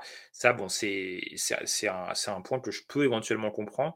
Moi, ce qui m'énerve, c'est le drame. On a l'impression qu'on a Mmh. plus de scrupules à à à faire peur ou à montrer parfois la violence de de certaines choses Ouais. À l'échelle du dessin animé. Mais pardon, heu, dans le plus gros succès de Disney pendant des années, ça a été Le Roi Lion, dans lequel on a, heu, frontalement la mort de Mufasa qui tombe d'une falaise, tué par son frère devant son fils. Donc on peut difficilement faire plus choquant que ça, heu, en termes de de message, avec encore, Simba qui vient pleurer sur son cadavre et cetera, hein. Je dis les mots volontairement crûment parce que c'est réellement ce qu'on a à l'image pendant peut-être 8 minutes du film, quoi. On ne tourne qu'autour de ça. Donc on ne peut pas s'échapper de cette scène-là quand on est enfant et qu'on la voit et pourtant, c'est le plus gros succès du Roi Lion et heu, du Roi Lion, pardon, de Disney, ce Roi Lion. Donc heu, pourquoi est-ce qu'on a des scrupules maintenant à faire ce type de scène quand on avait, heu, une séquence comme Infernal dans Le Bossu Notre-Dame, quand on avait une séquence de guerre avec une avalanche avec les Huns et cetera dans Mulan, quand on avait, heu, je sais pas moi, Clayton qui finit pendu, à un arbre dans Tarzan. Enfin voilà, on osait montrer des choses. Je suis pas là pour prôner la violence, hein, la violence peut avoir son utilité quand elle est utilisée quand elle est utilisée correctement pour pour rendre plus on rend les dangers, heu, plus les dangers sont grands et tangibles et plus forcément les actions des personnages principaux positifs seront, heu, importantes et plus ils seront héroïques. Sinon, heu, sinon ça ça rime à rien. Est-ce que vraiment tous ces personnages d'Avalonia, est-ce que, ce cet équipage-là, a a un mérite énorme, par rapport à ce ce qu'ils ont, ce qu'ils ont vécu, ce qu'ils ont fait? Ils ont survolé toute le tout leur, heu, tout leur, heu, toutes leurs mésaventures et le plus grave qui leur soit arrivé, c'est plutôt une espèce de mutinerie interne qui s'est résolue en 2 secondes. Oui. voilà quoi. Bah, après, heu, le le côté lisse, oui, c'est vrai qu'il se retrouve beaucoup chez Disney et même de manière générale, je pense que, heu, bon, alors là, j'ai pas de quoi, heu, remonter, dans le dans les derniers films Disney pour vérifier si si ça s'applique partout sur tous les tous les labels du studio. Mais, mais les autres, mais je pense qu'on on est passé par là et on commence doucement à en sortir parce qu'on a de plus en plus de films aussi qui décident de changer de de sortir de ça. Alors c'est pas encore la majorité, mais on a de plus plus de films qui commencent à sortir de ça, heu, que ce soit par, heu, l'animation, mais aussi par le le comment dire? Comme la manière dont ils ont traité le traitement qu'ils apportent à leurs personnages. Je pense notamment, ben, par exemple à Spider-Man, heu, Into the Spider-Verse qui est, heu, qui, heu, a décidé de changer un peu l'animation, heu, 3D qui était jusque-là, heu, bah, très lisse et très semblable que peu importe les studios les les les studios qui étaient derrière. C'est le 1er à avoir changé. Là, dernièrement, on a DreamWorks aussi qui s'est aventuré un peu avec ça, et c'était mal par c'était pas parti pour avec le le Chapeauté, heu, Le 2. Chapeauté. Ouais, voilà, le Chapeauté 2 qui, heu, qui dans les bandes annonces laissait paraître un film, à l'animation 3D, heu, un peu traditionnel tel qu'on en a déjà vu, des centaines et un peu comme le 1er qui est sorti il y a 10 ans et au final, quand on se rend compte, quand on voit le film, en fait, c'est une animation un peu, à la style Spider-Man, Mmh de de Sony où c'est un peu plus, c'est on joue un peu avec cette animation 3D et puis il y a le méchant de, du Chapeauté 2, qui clairement est pas là pour, euh, pas là pour rigoler et qui est pas là pour, euh, pour jouer les seconds rôles, qui fait, un, qui, qui fait peur, qui inquiète, et alors que c'est un film pour enfants, mais qui a un- une forme de charisme et qui a une forme de, de, de- présence euh, à l'écran où on sent que voilà, il y a, y a de l'enjeu, il y a un truc derrière. C'est vrai, mais en même temps, il tue personne quand même. Oui. Enfin, vous voyez, enfin, là, on n'est pas là pour parler du chapeauté 2, mais moi, c'est ce que je me Oui, suis dit. non, Tout le monde tellement dit avant, tu vas voir le méchant, incroyable machin, etc. Euh, oui. Lequel de méchant Parce qu'on en a deux de méchants. Oui, bon, le loup, quoi. euh, enfin, voilà, je- là, on va essayer de pas spoiler parce que les gens n'ont peut-être pas vu le chapeauté 2, mais bon, il y a Voilà. un loup qui est Moi, je méchant. l'ai pas vu, par exemple. Euh, mais- Voilà, mais bon, donc effectivement, il, tout, tout son imaginaire autour de lui, etc., tout ce qui est créé autour est très, mise en est- effrayant. Mise en scène, c'est très très bien, etc. N'empêche que. sens quand même un danger. Oui, tu sens la peur danger. du personnage, en fait. En face, tu sens la peur du Oui, c'est chapeauté, sûr, c'est mis en avant. Et de toute façon, vu ce qu'il Euh. représente dans l'histoire, on se doute qu'il tue des, qu'il tue des gens. Oui. Mais, euh, mais bon, c'est juste qu'on ne le voit pas. Euh, mais d'avis que dans les années 90, on l'aurait vu une fois euh, se débarrasser d'un personnage positif, comme Jafar se débarrasse de Gazim au début d'Aladin. Voilà. Bah, on montrait des choses comme ça. Ou, enfin, bon, voilà, je trouve ça un peu dommage. Ouais, ça fait un moment qu'on n'a pas eu de grands méchants, de, de grands vrais méchants hein, dans un Disney. euh. Peut-être dans ça Wish. Ça, hein, aussi. Peut-être dans Wish. Je pensais pas grand-chose. Bon, alors ben, je pense qu'on a fait le tour de de- d'Avalonia. Après, si je peux dé- faire une euh, dernière remarque, Corail Rouge a cité le cinéma d'animation japonais euh, dans le chat avec notamment Your Name. Effectivement, euh, moi je trouve que le cinéma japonais, bon depuis toujours, mais encore euh, actuellement, pour le coup n'est pas lisse. Euh, et on parle jamais du cinéma d'animation japonais, et je trouve que c'est très très dommage parce qu'il y a quand même des pépites euh, incroyables euh, dans ce cinéma. Et pour le coup, je trouve que eux encore, ils arrivent à inventer des histoires euh, qui sont intéressantes, qui soient, qui sont développées, qui n'ont pas la- le côté lisse qu'on peut retrouver en Occident en fait. Parce que de- euh, la l'animation culture, au Japon n'est mais- c'est pas la même culture, du coup, c'est pas fait forcément pour un public familial, c'est pas fait à destination des fait. enfants, alors qu'on a beaucoup, beaucoup cette connotation euh, en Europe et encore plus aux États-Unis. Tout à fait. ouais. Euh, surtout qu'aux États-Unis, ces dernières années, il faut dire ce qui est, hein, ils ont quand même eu toutes les associations euh, d'extrême droite, euh, genre euh, 1000 Moms et compagnie, euh, qui leur tombent dessus et qui ont un poids euh, politique très fort et qui peuvent te plomber quelque chose, euh, enfin une œuvre très très vite. Donc ils veulent pas, pendant longtemps, ils n'ont pas voulu trop les bousculer. Euh, et et- et il y a Ça a ça changé euh, je avec pense que- Sony. Je sais pas si ouais, tu as vu. je pense que ça change ces dernières années. film. euh, ils veulent faire un film d'animation euh, pas du tout euh, familial. Ah, j'avais pas parmi leurs suivi ça, projets. non. Mais, euh, mais tant mieux. Mais après- tant mieux, faut- parce qu'il faut qu'on ait de la diversité aussi dans l'animation. D'ailleurs, fait. Corail Rouge dans le chat qui parle de Arcane, alors c'est c'est une série et c'est c'est sorti sur Netflix. Mais euh, pour le Qui est coup, un c'est pas une chef-d'œuvre, série pour enfants, qui est magnifique au niveau de l'animation, qui est dans la veine de Spider-Verse et, et chapeauté. hein. C'est pour moi, c'est les trois dernières œuvres de l'animation euh, occidentale de Mais ces dernières encore années. une fois, sont c'est produit, c'est produit en, en France, euh, Arcane, mais Ouais. l'histoire, elle vient, elle vient de studios qui sont plutôt, plutôt côté asiatique. Oui, Donc là mais encore, on bon, voilà, sur- c'est, on est quand même sur, une, sur un produit animation qui n'est pas à destination des enfants. Et ça, on à en fait. manque et, et qui touche autant le grand public, en tout cas. Mais Donc comme tu disais, c'est qu'on a ce, côté puritain, on va dire, au niveau de- des États-Unis, qui bloque énormément la créativité euh, au niveau de Mm. l'animation. Ça, c'est c'est un fait, oui. Je pense qu'il faut qu'on passe au deuxième film. Je pense oui aussi. On va, on va donner, on va aller maintenant à 4 millions d'années-lumière de chez nous, dans une galaxie lointaine, très lointaine, mais qui n'est pas Star Wars. Euh, donc faites le vide dans vos têtes pour rejoindre vos avatars et découvrir Pandora.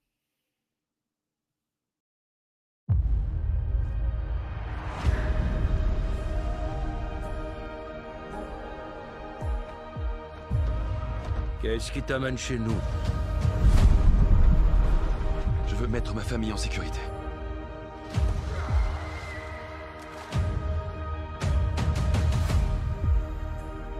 Traitez-les comme vos frères et sœurs. Transmettez-leur nos usages. C'est nous, garçons de la forêt Si vous voulez vivre ici, il vous faut une monture. On y va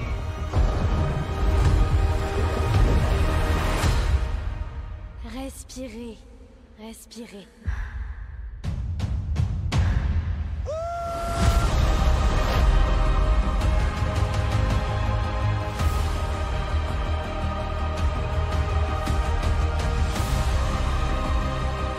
Un alien, c'est tout ce qu'il voit.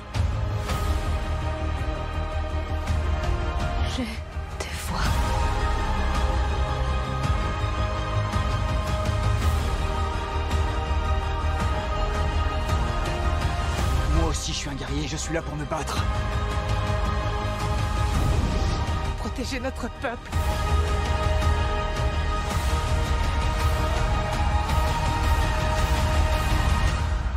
Finissons-en.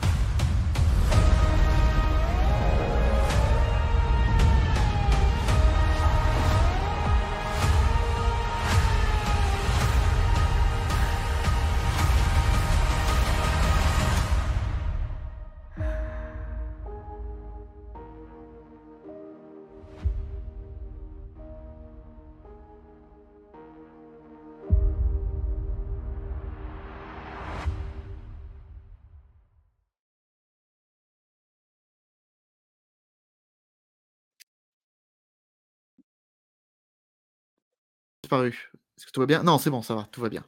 Alors, heu, Avatar, heu, la voix de l'eau, donc c'est, heu, très attendu puisque ça faisait 13 ans c'est ça il y a eu 13 ans d'écart entre la sortie du premier opus et la sortie du deuxième.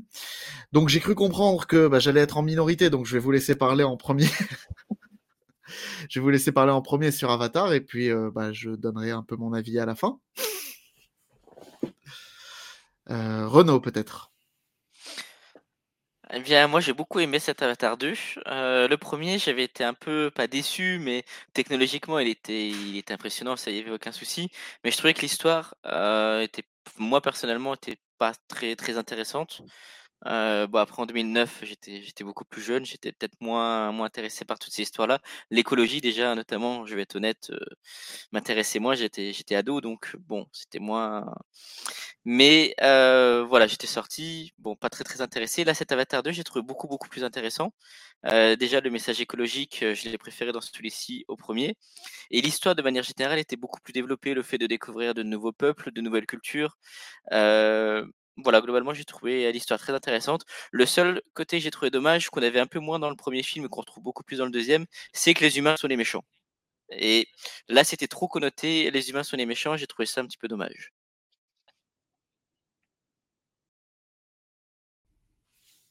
Bah, en même temps, les humains sont les méchants, C'est pas aussi ce simple.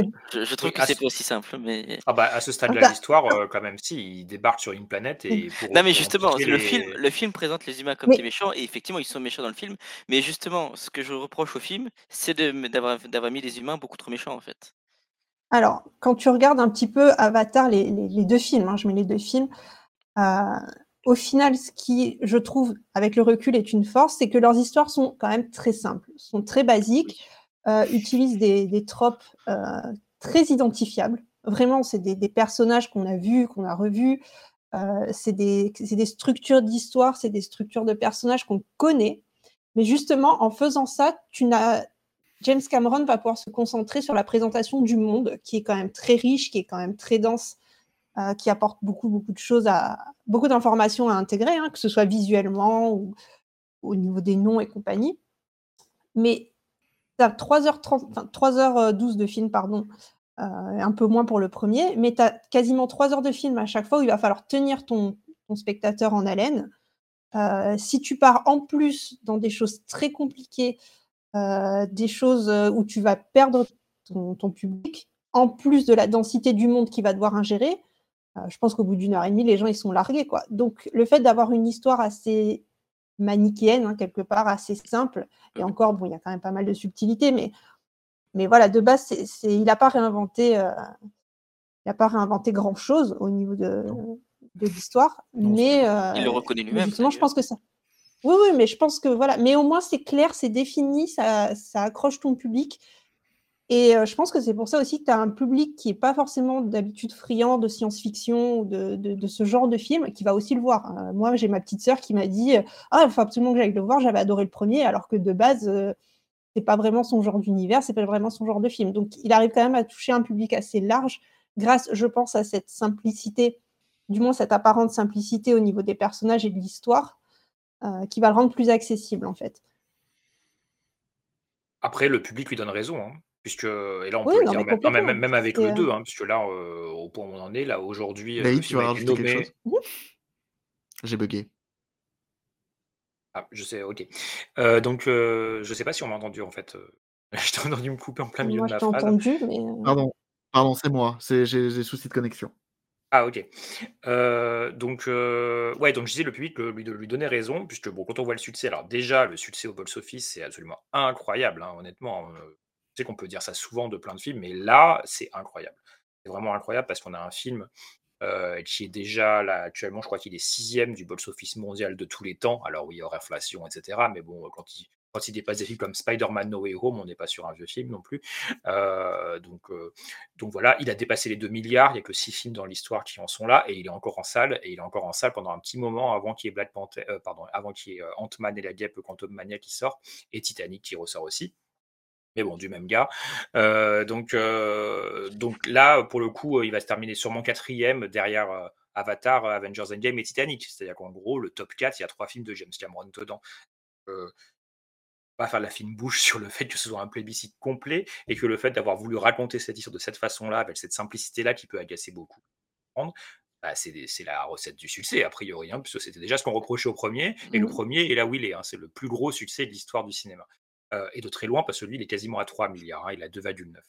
Heu, donc déjà, il y a il y a il y a ce truc-là et aujourd'hui, il a été nommé à l'Oscar du meilleur film. Pardon, mais bon, c'est quand même aussi un un bel espoir. Il ne gagnera évidemment pas, mais heu, bah, l'histoire retiendra que c'est un film qui a été Merci. nommé à l'Oscar du meilleur film. Bah, il gagnera évidemment pas parce que bien sûr qu'il peut y avoir des films qui sont choses en face, il y a il y a Spielberg en face, il y a des choses après je dis Spielberg comme, heu, mais bon Cameron, c'est pas non plus de la gnognotte, hein et puis Cameron a déjà gagné, hein, puisque Cameron, Oui, rappelons-le, oui, a bien sûr. a ré a réalisé Titanic et qui a gagné 11 Oscars, ce qui est le maximum qu'un film ait jamais remporté, à égalité avec 2 autres, hein, Ben-Hur et Le Seigneur des Anneaux 3.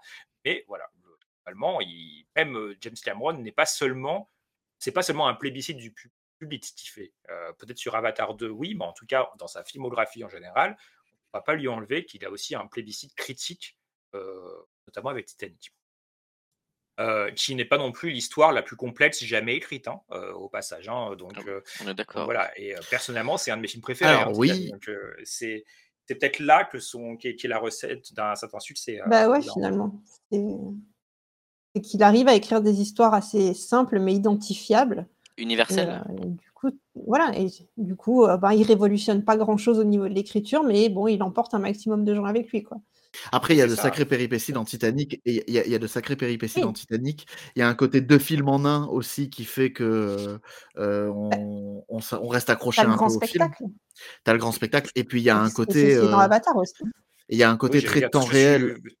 suis dis, j'ai l'impression que ça pouvait s'appliquer à Avatar 2, mais Mmh, ouais, je suis pas bah, pas trop d'accord, mais il y a un côté aussi moi, je sais que l'une des choses qui me plaisent beaucoup dans Titanic, c'est, heu, à partir du moment où le bateau, heu, bah, touche l'iceberg, heu, on est dans une course contre la montre qui est quasiment en temps réel. Puisque bon, c'est pas un plan séquence, mais tout se passe très, très vite, hein. Ça se passe dans Mmh. les dans les 2 heures, donc voilà. Qui fait que tu restes accroché au film et que tu te demandes comment ils vont s'en sortir. Là, Ouais, une Avatar voilà, il y a voilà, c'est ça. Alors que Bah, bon, je suis je suis Ava pas d'accord, heu, pour moi, c'est pareil. Enfin vraiment, de toute façon, il construit tous ses films pareil.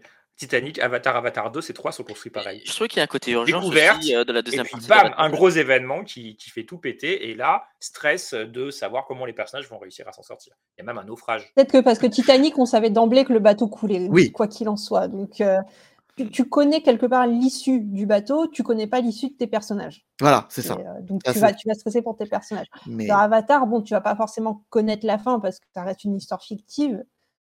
Ah donc ça t'enlève peut-être ce ce ce côté-là, mais bon après ça reste, comme disait David, heu, ça pa ça part sur des péripéties. Une fois que c'est parti, c'est parti, quoi. Oui, puis bon Puis bon, on a une petit un petit côté Titanic dans Avatar 2, Oui. hein, Oui, à partir du moment où les enfants, en fait, heu, j'ai vu quelques Julie dit: «Oh le spoil», mais on a dit qu'on spoilait, hein, donc pardon. Ah oui, du coup, du coup, il faut vite partir, hein, parce que là, je vais spoiler dans quelques quelques secondes. À partir du moment où Quaritch et son équipe, heu, kidnappent, les enfants, de de Jake et Neytiri, enfin, à partir de là, c'est là que tout s'enchaîne. Ils se font kidnapper et cetera. Il y a des séquences des des séquences d'action assez intenses qui se passent aussi sous l'eau. Puis ensuite, heu, tout se passe jusqu'à la mort de Neteyam et à partir de là, on a encore un un enchaînement qui n'arrête pas avec le naufrage du le combat à main nue, même entre les deux, entre Jake et Quaritch. Et, euh, et vous avez en parallèle tous ces personnages qui essaient de survivre. En fait, on est vraiment sur si ce- c'est- cette idée-là. Alors après, ce n'est pas euh, la même histoire que Titanic. Ça, ça ne peut pas. On n'est pas du tout sur le même genre de film de toute façon. Non. Mais je trouve que sa construction, et déjà je le pensais à l'époque du premier Avatar, où en gros, oui d'accord, en gros on a un, monde, merveilleux qu'on découvre, parce que le Titanic est présenté comme aussi un paquebot de rêve, etc. Et c'est même les termes qu'ils utilisent dans, dans l'histoire, euh, avec une romance qui s'établit. Alors ça, pour le coup, c'est pas Avatar 2, mais c'est normal, c'est pas là on est sur une suite euh, de cette romance-là.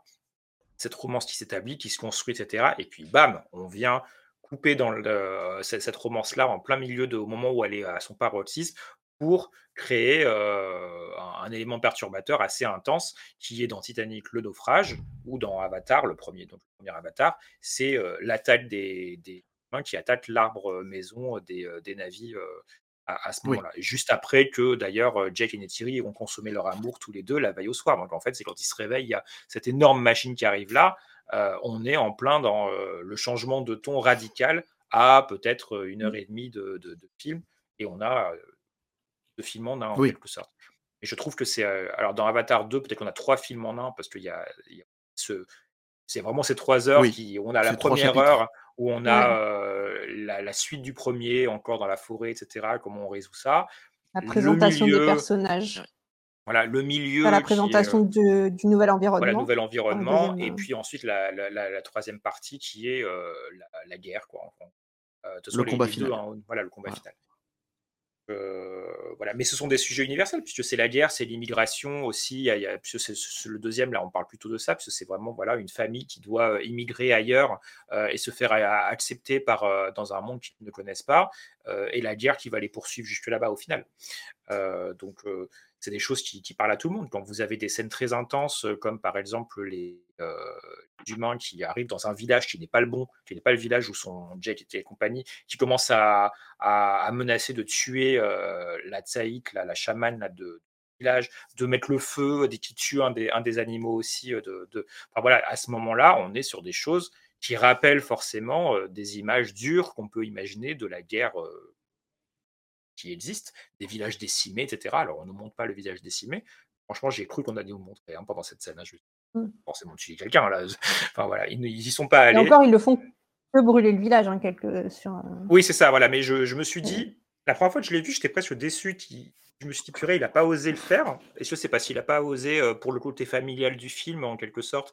Et euh, il n'a pas osé tuer Star tout le Wars monde dans ce 7 le village. fait dès sa scène d'intro quand même. hein, Oui, c'est vrai, non, mais je me suis dit ça. Et après, je me suis dit, en fait, c'est important qu'il ne le fasse pas parce que quand Quaritch, finalement, était sur le point de le faire, et ne- il ne le fait pas juste parce qu'il y a son fils Oui. Qui, euh, qui dit non, tu peux. Enfin voilà, il est extrêmement choqué de voir ça. Et en fait, c'est un des petits éléments qui crée aussi une relation entre ces deux personnages-là, qui fait que pour ne pas faire de mal à son fils, à ce moment-là, il se retient. Où il s'adoucit un petit peu. C'est peut-être même la première fois qu'on le voit commencer à, à s'adoucir euh, Ouais. euh, sur ce point-là. Après, c'est pas les histoires les plus, euh, voilà, les plus complexes non plus, hein, ce personnage-là, etc. Mais Non. moi, je trouve que ça fonctionne très très bien. Je trouve que ce qui fait la force du film, justement, c'est les, personnages, quoi. Pour le coup, euh, et notamment tous les enfants qu'on prend le temps d'exposer euh, sur, le, sur la première heure, justement. Euh, chacun est, un- est bien défini, hein, chacun a un rôle un peu, euh, pas caricatural, mais bon, voilà, il y a le grand frère responsable, il y a le, le petit frère rebelle euh, qui écoute rien et qui n'en fait qu'à sa tête. Euh, T'as l'ado euh, qui est un peu mystérieuse, qui qu'on sent qu'il a des des, pouvoirs magiques et qui risque d'avoir un enjeu assez important sur la suite. Euh, et puis tu as la petite dernière qui est mignonne et qui fait des blagues.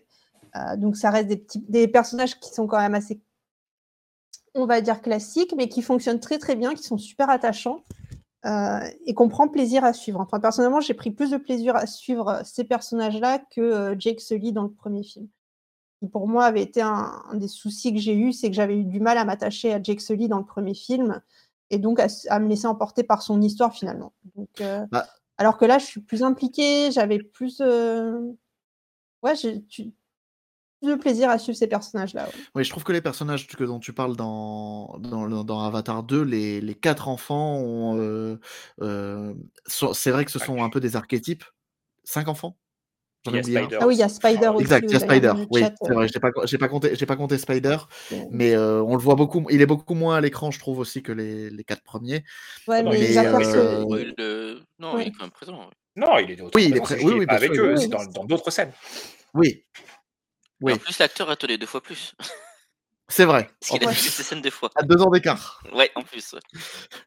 Mais euh, non, mais c'est vrai que bon, alors on va parler des, des quatre enfants euh, hybrides, si on peut dire ça comme ça. Mhm. Euh, voilà, les... c'est vrai que les quatre enfants hybrides, je trouve qu'ils ont été, le... ça reste des archétypes, mais je trouve qu'ils ont été beaucoup mieux définis que ce qu'a pu être euh, euh, Jake Sully dans le premier et encore plus dans le 2, parce que alors vraiment, dans le 2, euh, je trouve, alors euh, c'est un gros problème qu'il y a eu, c'est-à-dire que il- James Cameron s'est bien concentré sur les quatre enfants, mais alors les deux parents, il y a eu un peu, il y a eu un peu du backlash. Moi, je suis Euh, pas par- d'accord, c'est des choix. Pour moi, c'est une sorte de choix, c'est pas du backlash. Parce que Jack Sully, a- tu, tu dis qu'il a été pas assez dé- que les enfants sont, du 2 sont plus développés que Jack Sully dans le premier. euh, je suis pas d'accord. Jack Sully, qu'on l'aime Non, pas. Hein, Sully est bien développé. Jack Sully, bien- enfin, on le voit pendant. enfin, on voit que lui. Il a ses, ses, ses- son journal euh, où il parle face caméra tout le temps, etc. Oui. Enfin voilà, enfin, tout est raconté en plus. C'est lui qui raconte le film. D'ailleurs, même le deuxième, ce sera plus le cas d'ailleurs à, à partir du troisième.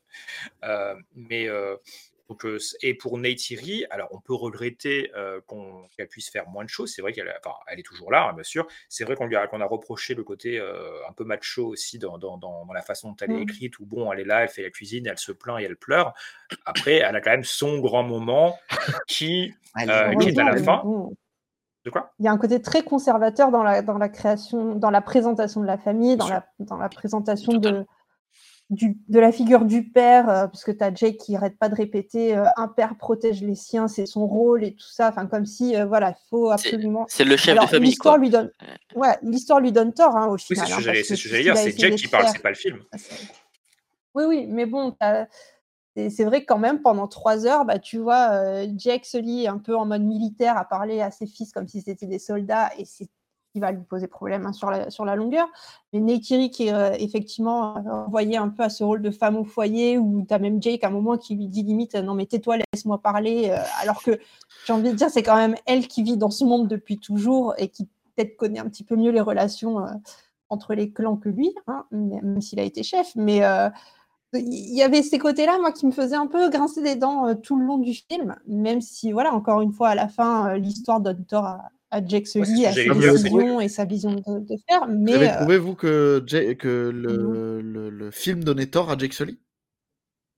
Bah, sur la fin, sûr. oui, parce que au final, tout ce qu'il fait, Ça, euh, ça- ça l'a amené, fuite en ça l'a amené avant, où? Il a perdu un fils, euh, la guerre n'est pas terminée. euh, Enfin, je veux dire, déjà, il a tout ce qui, toute son histoire de protection, ça n'a pas marché. Et au final, il parce que, parce que sa façon de se comporter aussi avec ses enfants euh, était Mhm. plus ou moins toxique aussi, avec ça. Et euh, donc à la fin, il change de, de- de façon de voir les choses aussi, mais ça prend un certain temps. Moi, je trouve pas que, moi, moi, je trouve que oui. Et puis de toute façon, c'est même appuyé. euh, Je veux dire, dès le départ, pas loin vers le début, on a Neytiri qui vient le voir en disant, euh, on n'est pas une, une escouade, on est une famille. On n'est pas des soldats, donc euh, tu- voilà, tu Ouais. peux pas parler comme ça à tes fils, euh, ou même il commence à engueuler ses fils parce qu'il veut leur faire la leçon après qu'il vers le début du film quand ils ont voulu participer à une bataille, alors qu'il y en a un qui est ensanglanté, etc. Et, euh, et c'est là aussi, euh, il y a, là c'est Kiri cette fois-ci, euh, à qui il dit va t'occuper des blessés. Il dit bah mon frère est blessé là, euh, laisse-moi m'occuper de, de, de lui aussi. Euh, c'est enfin voilà. donc, pour moi, c'est quelque chose qui, qui, qui revient, qui revient souvent et il apprend quelque chose, euh, à mon sens, en tout cas dans, Mm. dans ce film-là. Mais après, c'est un militaire, donc en fait, tout ce que, tout ce que disait Crystal, c'est tout à fait vrai pendant tout le film. Mais pour moi, ce qu'elle a éprouvé, ce que tu as éprouvé dans, face à ces scènes-là, j'ai quand même l'impression que c'est ce qu'on est censé justement éprouver. C'est que c'est, c'est justement le de la guerre, quoi, de, de, ce personnage. Ouais, mais bon, à côté de ça, tu m'enlèves pas de la tête les déclarations qu'a pu avoir James Cameron aussi par rapport à sa vision de la famille, par rapport à sa vision du ce qu'on appelle le woman em- empowerment, de, vouloir mettre en avant des, des femmes fortes et compagnie. Euh, James Cameron, est- il est toujours en train de cracher sur Marvel. Euh, là, il a encore fait le parallèle de euh, bah Wonder ouais, Woman peut-être aussi, que ouais. Captain voilà, Wonder Woman, Captain Marvel, elles vont au combat et tout ça, mais en attendant, bah, c'est pas, c'est pas vraiment le vrai woman empowerment parce qu'elles y vont, mais elles n'ont pas d'enfants, machin et compagnie. Euh, lui, c'est euh, bah, j'envoie une guerrière et en plus elle est enceinte. Vous allez voir, c'est vraiment badass là pour le coup. Mais parce que en fait, on a l'impression que les, les, personnages féminins dans son film ne se définissent qu'à travers la maternité. Neytiri, c'est une guerrière certes, mais c'est devenu une maman. C'est une maman qui arrête pas de pleurer, qui, arrête, qui reste à la cabane pour euh, faire la cuisine parce que franchement, on la voit rien faire d'autre dans ce clan-là. Euh, bah, elle est l'ombre d'elle-même hein, dans le film. Elle est l'ombre d'elle-même dans le 2 comparé au premier. Hein. C'est ça. Donc, tu as, as, la chef, comment elle s'appelle Celle qui est jouée par Kate Winslet. Bon, bah, elle est, elle est enceinte et elle est quasiment définie que par ça. Ronald. Ronald, voilà. Donc, bon. Elle, elle, est quand même, elle est quand même pas définie que par ça. Elle fait, elle fait des choses. Une scène que je trouve intéressante, d'ailleurs, qui, met en scène les deux, c'est le moment où elle, où elle, où elle guérit euh, Thierry, justement, où il y a tous les, scientifiques qui sont là pour essayer de la sauver, mais ils savent enfin, ils n'arrivent pas. Et là, tout d'un coup, tu as Ronald qui arrive, qui dit un truc du genre Bon, je vois que je suis pas utile ici. Et là, tu as Neytiri, alors qu'elle s'aime pas, hein, euh, toutes les deux. Et là, j'ai trouvé ça intéressant de, de, la ramener comme ça. Dit, tu rigoles ou quoi Tu es la Tsaï, que tu y vas et tu sauves ma fille, quoi. Ouais, mais euh, justement, à ce moment-là, tu as Jake Sully qui, qui, dit à ses potes Bon, venez, venez, on y va plus tard, du genre, attendez, on va pas trop les pas trop les contrarier, c'est de hystériques, euh, on reviendra oui, tu vois, ça, moi, ça m'a donné cette impression-là. mais, mais, oui, mais à qui, à qui l'histoire donne raison au final? C'est bien, c'est bien Ronald qui sauve euh, Kiri et qui l'a fait se réveiller. Donc c'est bref, c'est, ah, ce, ce ressenti que tu as, il est, il est volontaire, il doit t'énerver, et à la fin, tu dis bah tiens, dans ta gueule, Jake, regarde, c'est elle qui a réussi à, réveiller. J'attends de voir la suite, j'attends de voir la suite en espérant que qu'on redonne une place un peu plus. Euh... Parce que ça reste trop faible. Un peu moins euh, caricatural. Ouais, ça reste trop faible pour dire mm. regardez les, les femmes dans mon film, ils sont puissants, elles sont puissantes.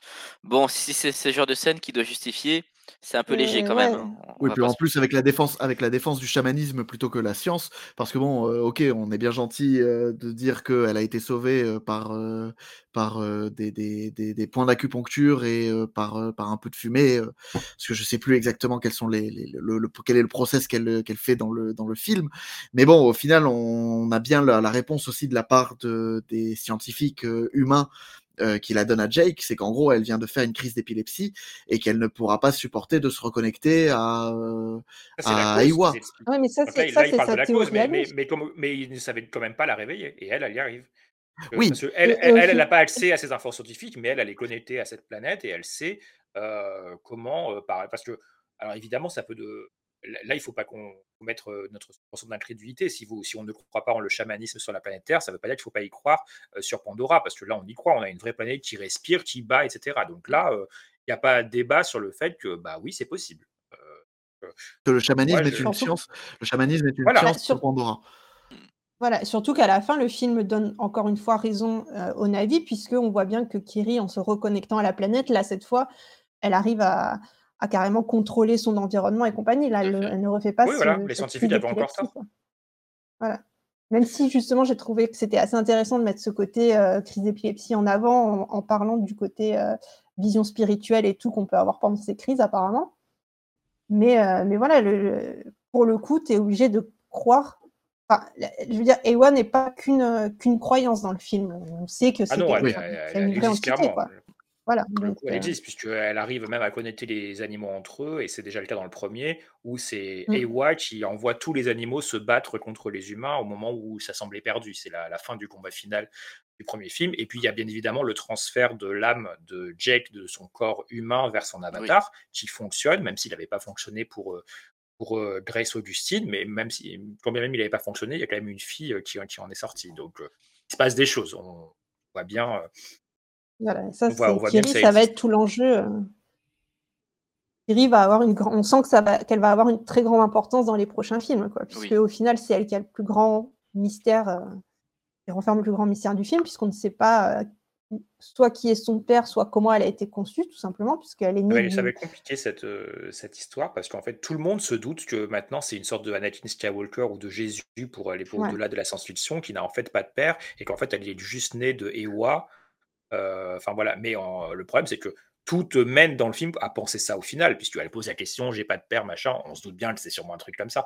Alors si c'est vraiment juste ça, c'est un peu con, parce qu'on l'a tous deviné.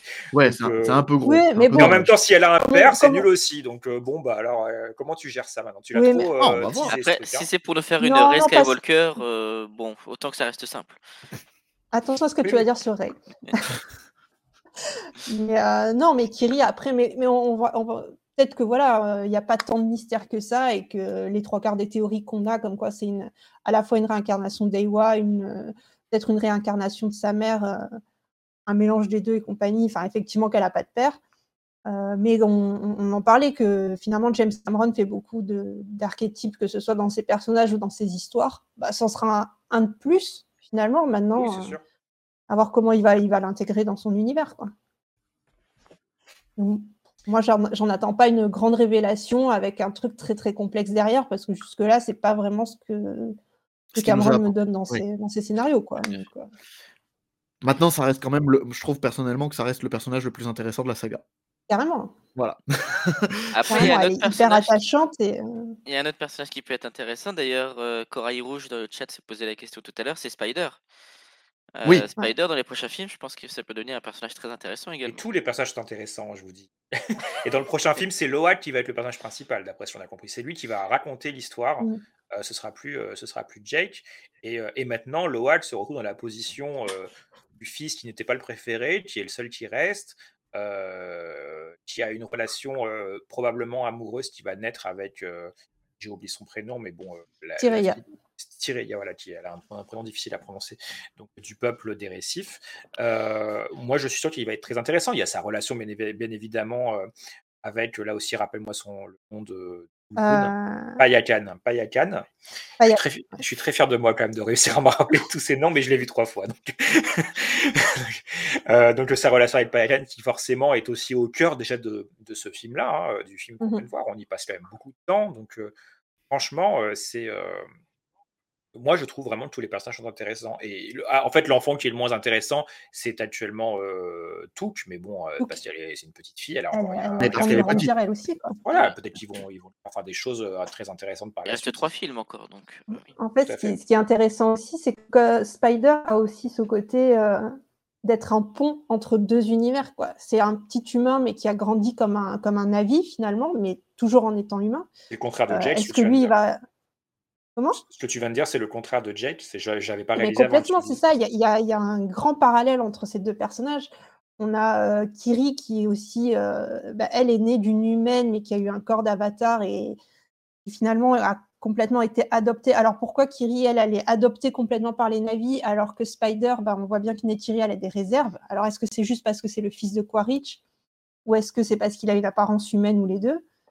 Un Euh, peu du mal avec ça parce qu'ils disent que c'est. Tu vois, si c'est encore c'est parce que. Mais le fils de Quaritch, ça, je sais pas si elle le savait en fait. à- Ne, je pense pas si- qu'elle le savait avant. Mais Non, par contre, si, donc si c'est juste parce qu'il est humain, pardon, mais elle a épousé un humain. Euh, Elle a euh, épousé elle un humain. Elle sait que des Kiri humains est peuvent né- être, euh, peuvent être. Kiri peuvent est quand même née d'une humaine, hein, finalement. Donc, euh, Oui, en plus, Kiri, elle n'a pas des origines avatar. Elle a une apparence, euh, des origines Navi, pardon. Elle a une apparence de Navi, mais de base, elle est née d'une d'une humaine, quoi. Donc, euh, Elle devrait être plus ouverte d'esprit, a priori, euh, ça, dans sa ouais. position, Elle- effectivement.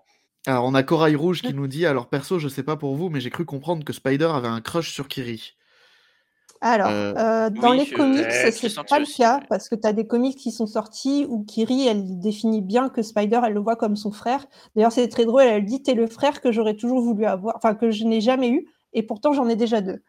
Ah non, mais Donc, que il y a, Kiri il y a pense quand ça. même de Que Kiri pense ça, mais Spider de l'autre côté, est-ce qu'il pense la même chose Non, euh, oui, parce que Spider, il est vraiment plus en, sur le côté, justement, il veut faire partie de la famille, quoi.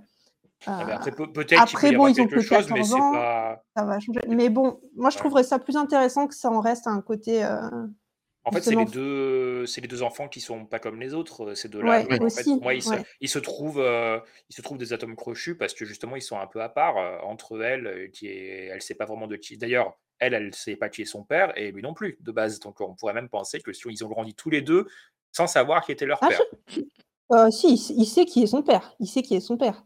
Puisque d'ailleurs, ça, Ah oui, c'est vrai, oui, c'est Kiri qui lui voilà. dit Tu n'es pas cet homme. Tu C'est vrai, ça, c'est vrai. lui dit dès le début. C'est vrai. Donc, Bon, bref, euh, ils ont, Steve le ils ont, sait, mais du en coup, tout cas, ils lui, ont une relation, sait, je, ils ont une relation pense que compliquée avec leurs origines. aussi. hein, du coup. Oui, oui, oui. Donc ils ont en tout cas, ils ont une oui, tu as raison. Ils ont une relation complexe en tout cas vis-à-vis de leurs origines, heu, de leur place dans cette famille-là et cetera. Là où pour les autres enfants, bon, bah, ils sont les les enfants de Jake et Nettie, heu, Mmh. enfin voilà donc heu, les enfants naturels. Même si Jake étant lui-même l'avatar d'un humain, ça peut leur créer aussi, Oui, je une pense certaine, mmh. enfin il y a y une certaine forme de racisme aussi qu'ils subissent quand ils vont dans le peuple des récifs parce qu'en fonction des gènes qu'ils ont pris, ils peuvent avoir, heu, un nombre, par exemple les 5 doigts humains au lieu des 4 doigts habituels chez les navires. D'ailleurs, tous les enfants n'ont pas 5 doigts aussi, hein. Non, parce que c'est les gènes qui la se qui sont ouais, qui sont qui aléatoires à ce se niveau-là. ouais, qui sont qui sont qui sont aléatoires parce qu'ils ont tout autant de raisons d'avoir les 4 doigts de leur mère que les Mmh mh. 5 de de leur père. Qu'est-ce que vous avez pensé de justement de des Tulkun? Les. Tulkun, tu Les Tulkun, oui, tu bah, veux les baleines. Les baleines. les bah, baleines?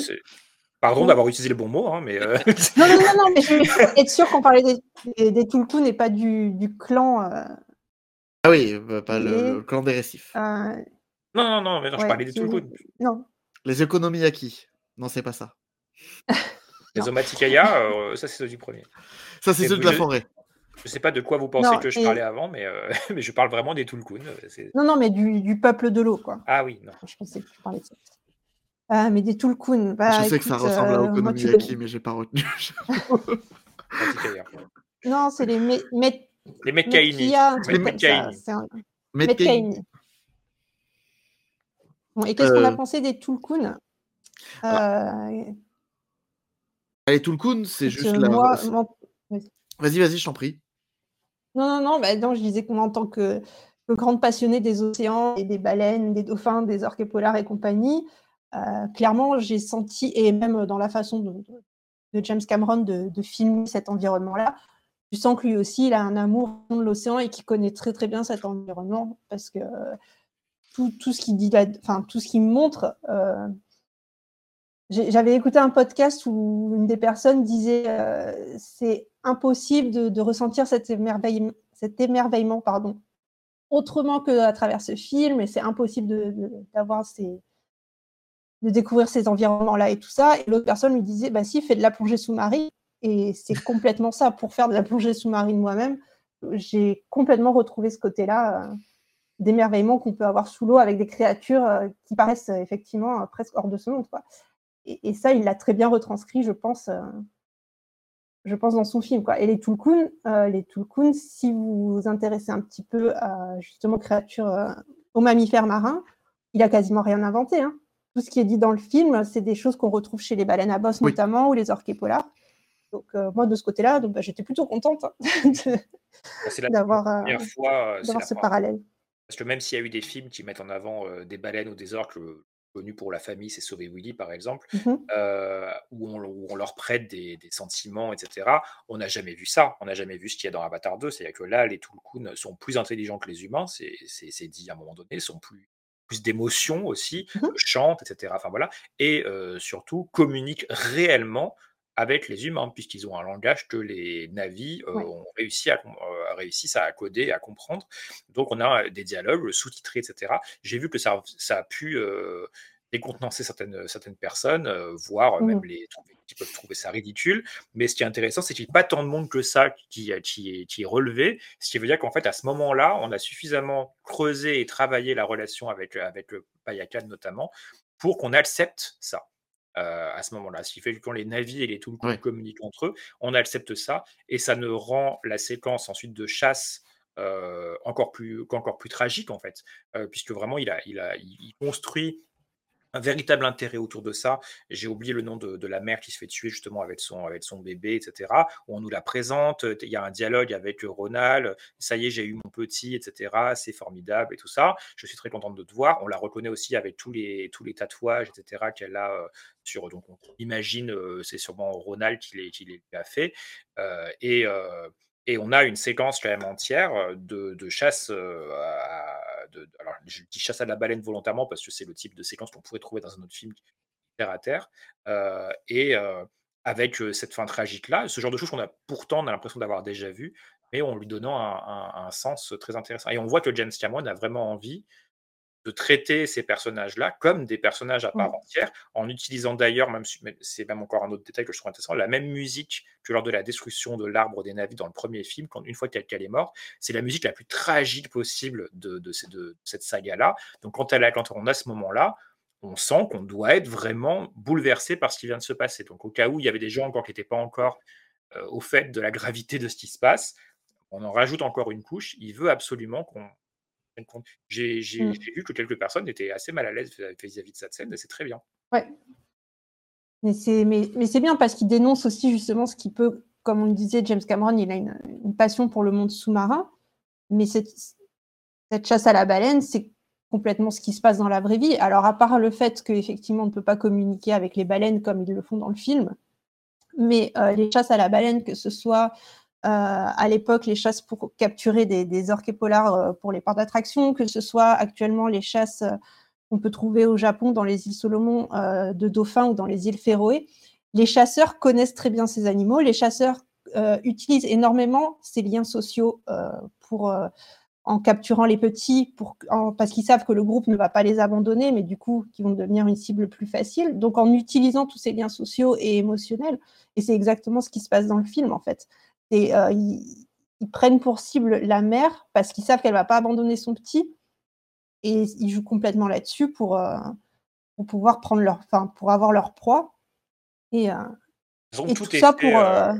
Je te dis, tout est fait pour, c'est- pour l'émotion. hein. Je veux dire, tu as le scientifique qui explique Non, mais euh, complètement. scène par scène. Alors là, on va faire comme ci, comme ça. Lui-même, il le dit avec. euh, on sent qu'il n'est pas très à l'aise avec ce qu'il raconte, mais bon, voilà. Pendant ce temps-là, on Ah ouais, a non, mais le, Spider le qui scientifique assiste à sur le ça. bateau ne l'est pas. Voilà, et t'as Spider qui, euh, qui prend ça, et même Mhm. après, quand il rentre à l'intérieur de la gueule de la bête pour en retirer là, leur truc, etc. Enfin voilà, on lui explique, ah bah, ils ont encore plus de sentiments que les autres, machin. Enfin, on, on remue le couteau dans la plaie, quoi. Enfin, pour vraiment, on le Ouais, voit. et en- ça, ça aussi, c'est beaucoup, c'est beaucoup ressorti dans des documentaires ces dernières années. C'est qu'effectivement, on a vu sur les, sur les mammifères marins, sur les cétacés, qu'ils avaient des, des parties du cerveau liées aux émotions qui étaient beaucoup plus développées que chez les, chez les êtres humains. Donc, encore une fois, voilà, il n'y a rien qui a été inventé. Et, euh, et on sent cette volonté de dénoncer, euh, de dénoncer toutes ces chasses et de tout ce qu'on fait aux océans, parce qu'on est en train de les détruire, hein, les océans, que ce soit par la surpêche et compagnie. Pour le coup, on parlait du message écologique d'Avalonia tout à l'heure, qui, moi, pour, moi, se plante un petit peu, enfin, n'est pas assez, euh, n'est pas assez appuyé. Je trouve que pour le coup, dans Avatar, t'as un petit, tu es sur un monde imaginaire, le parallèle se fait plus facilement. Après, voilà, c'est mon ressenti, peut-être parce que ça me touche euh, d'autant plus, mais euh, Bah, après, le message écologique, il est la base d'Avatar, et encore plus dans cet Avatar 2, surtout connaissant la passion justement de James Cameron pour, de James Cameron pour les, les milieux marins. Et justement, on ressent encore plus cette fibre euh, environnementale euh, dans ce film, je trouve. Et euh, il y a, ju- du coup, on a, que je sais pas combien de temps il reste, mais si on peut parler un peu technique, puisqu'on a parlé beaucoup euh, de, de- du film en lui-même, bien sûr, mais la technique est très importante dans ce film-là. On a quand même un film qui est entièrement, enfin entièrement, qui est, où les- où beaucoup de personnes, certains personnages sont entièrement en performance capture, constamment, avec des décors où il y a quasiment rien de vrai en, en termes, en termes de décors. Euh, un souci du détail qui est poussé à son paroxysme, où on va faire tourner euh, les acteurs sous l'eau, réellement en apnée. Euh, alors, on est en performance capture, donc entre nous, euh, ce, ce niveau de réalisme-là, on l'aurait peut-être pas atteint à ce point-là, mais ce serait passé crème. Hein. Enfin, ouais, je- enfin, voilà, donc on a vraiment, un- un- on a vraiment ça. On a un film qui est euh, tourné en 3D. euh, fait, fait et toujours pensé par la 3D, comme, le premier Avatar, euh, James Cameron étant un fervent et défenseur de la 3D. Et on a euh, un film qui est sorti dans le et qui est aussi euh, tourné en HFR, c'est-à-dire en 48 images par seconde pour certaines scènes, euh, dans le but en fait d'éviter les, les flous de mouvement, etc. lors des scènes trop rapides, etc. Et d'habituer l'œil du spectateur progressivement avec un film qui n'est pas entièrement en 48, mais partiellement 48, 24, ça dépend. D'ailleurs, tout le monde n'a pas apprécié ce, ce- ce côté-là. Vous l'avez tous vu en, en IMAX ou en 3D ou en, en HFR En quoi vous l'avez vu? Oui, En IMAX euh, laser 3D HFR. en IMAX. Ouais.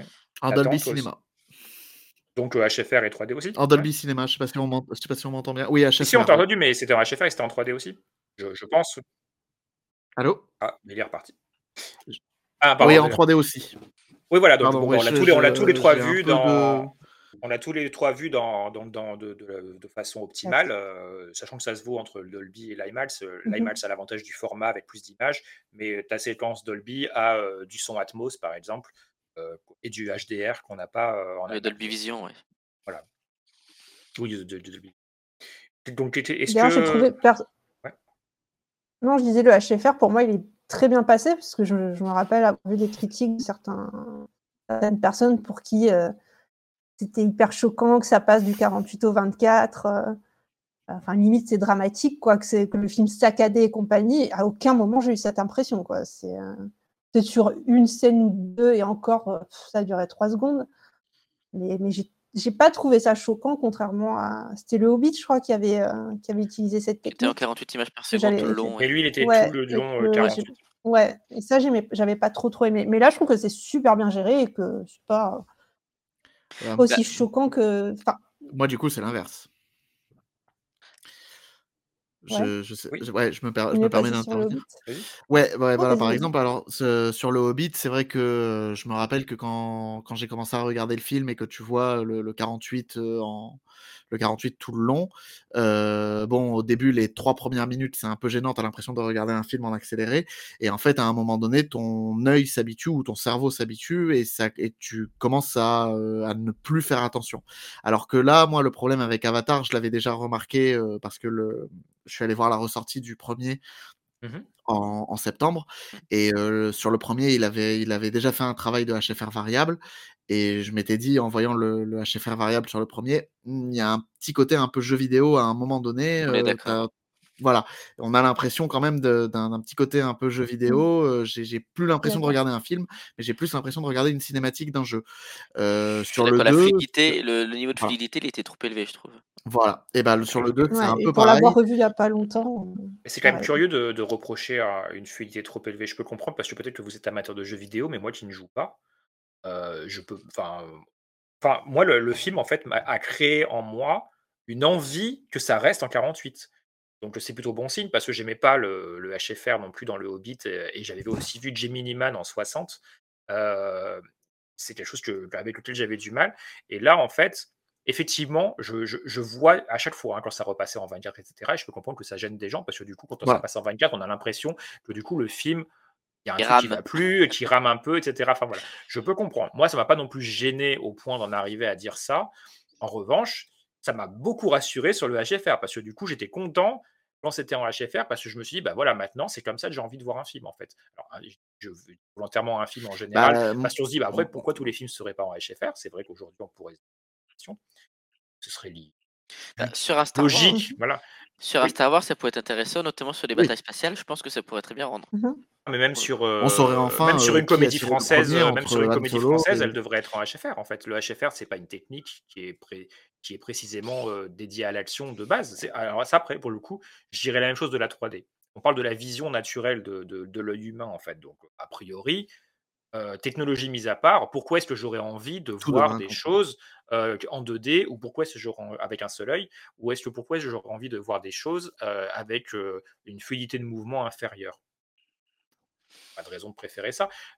Donc le HFR est possible, c'est pas du tout quelque chose de compliqué de filmer en HFR, et on le, on le fait juste pas par habitude, par, par héritage de 100 ans, de, de plus de 100 ans de cinéma, euh, où euh, travaillé en 24 images par seconde, mais parce que c'était le minimum acceptable à l'œil humain et qui permettait de pas faire du gaspillage de pellicule. euh, enfin voilà, donc en soi, je dis pas que Bah, je moi, je pense que ça arrive, moi, je hein, pense qu'il mais faut euh, juste se mettre d'accord. ah. Moi, je pense juste qu'il faut se mettre d'accord sur soit du 24 images secondes, soit du 48 images, soit du 60 ou même du 120, ce que vous voulez, mais, Ça peut mais rien pas du variable, en fait. Bah, je peux comprendre, mais je pense que c'est une étape en fait. C'est un film étape. Euh, Peut-être qu'un jour Avatar 2 ressortira au cinéma entièrement en 48. Il a bien rajouté du fait du 48 euh, euh, à Ouais. partir d'un film qui était tourné en 24, qui était le premier Avatar, et il va le faire avec Titanic qui sort aussi dans un prochain. Donc, s'il a envie, il peut très bien dire bon bah voilà, euh, vous avez bien aimé finalement les, le 48 euh, dans Avatar 2, je vous le ressors entièrement comme ça. Ah, Après, il a expliqué que c'était une volonté créative de sa part, qu'il avait ex- expérimenté le 48 images par seconde, qu'il avait vu le Hobbit et qu'il a préféré faire du HFR variable, puisque lui, pour la narration de son film, Ah, il pensait que c'était mieux. Donc, je pense qu'il a dû étudier bien le, le sujet et que s'il a préféré faire du HFR variable, c'est qu'il avait ses raisons. Maintenant, effectivement, Oui. selon les retours du public, peut-être qu'il va revoir son avis.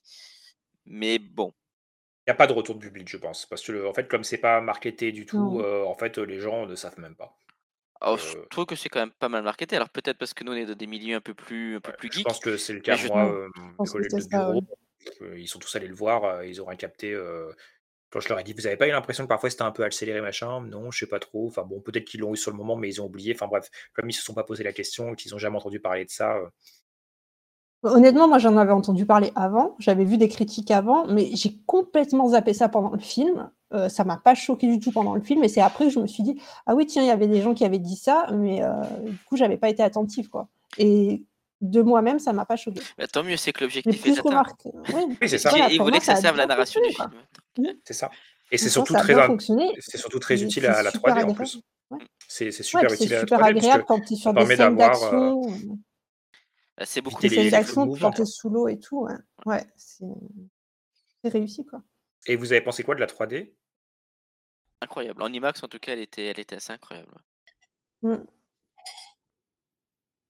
Nathan, tu es revenu. On se demandait, heu non Oui. qu'est-ce que tu as pensé de la 3D? Mmh. On a parlé du HFR là, mais on était parti, heu, sur la 3D. Pardon, oui, j'ai eu un petit souci de connexion. Heu, la 3D en elle-même, heu, bah, je c'était impeccable. Il y a rien à dire en fait sur, la manière de traiter la 3D de de James Cameron. Il a compris en fait comment fonctionnait la 3D et et comment la rendre naturelle à l'œil. Voilà et dès 2009, hein, déjà dès le premier Avatar, on voyait que bon, c'était un outil qu'il avait appris à maîtriser. Heu, est-ce que, heu, voilà, donc franchement la 3D, il y avait rien à redire. Après, c'est plus sur la technique en elle-même du film où, heu, entre le HFR, les images virtuelles et cetera, hem, qui font que le film est magnifique, ça je peux on peut rien dire là-dessus. Le film est beau et incroyable, mais j'ai eu un petit côté un peu jeu vidéo, moi, tout le long où les gens qui me diront: «Ça m'a paru réel», je pourrais pas les croire. D'accord, OK. Voilà, mais ça ça c'est mon avis. Ou ouais, en tout cas, je je je partage pas je partage pas sentiments. Alors, Après ça bah, moi j'ai sur quoi. Ouais.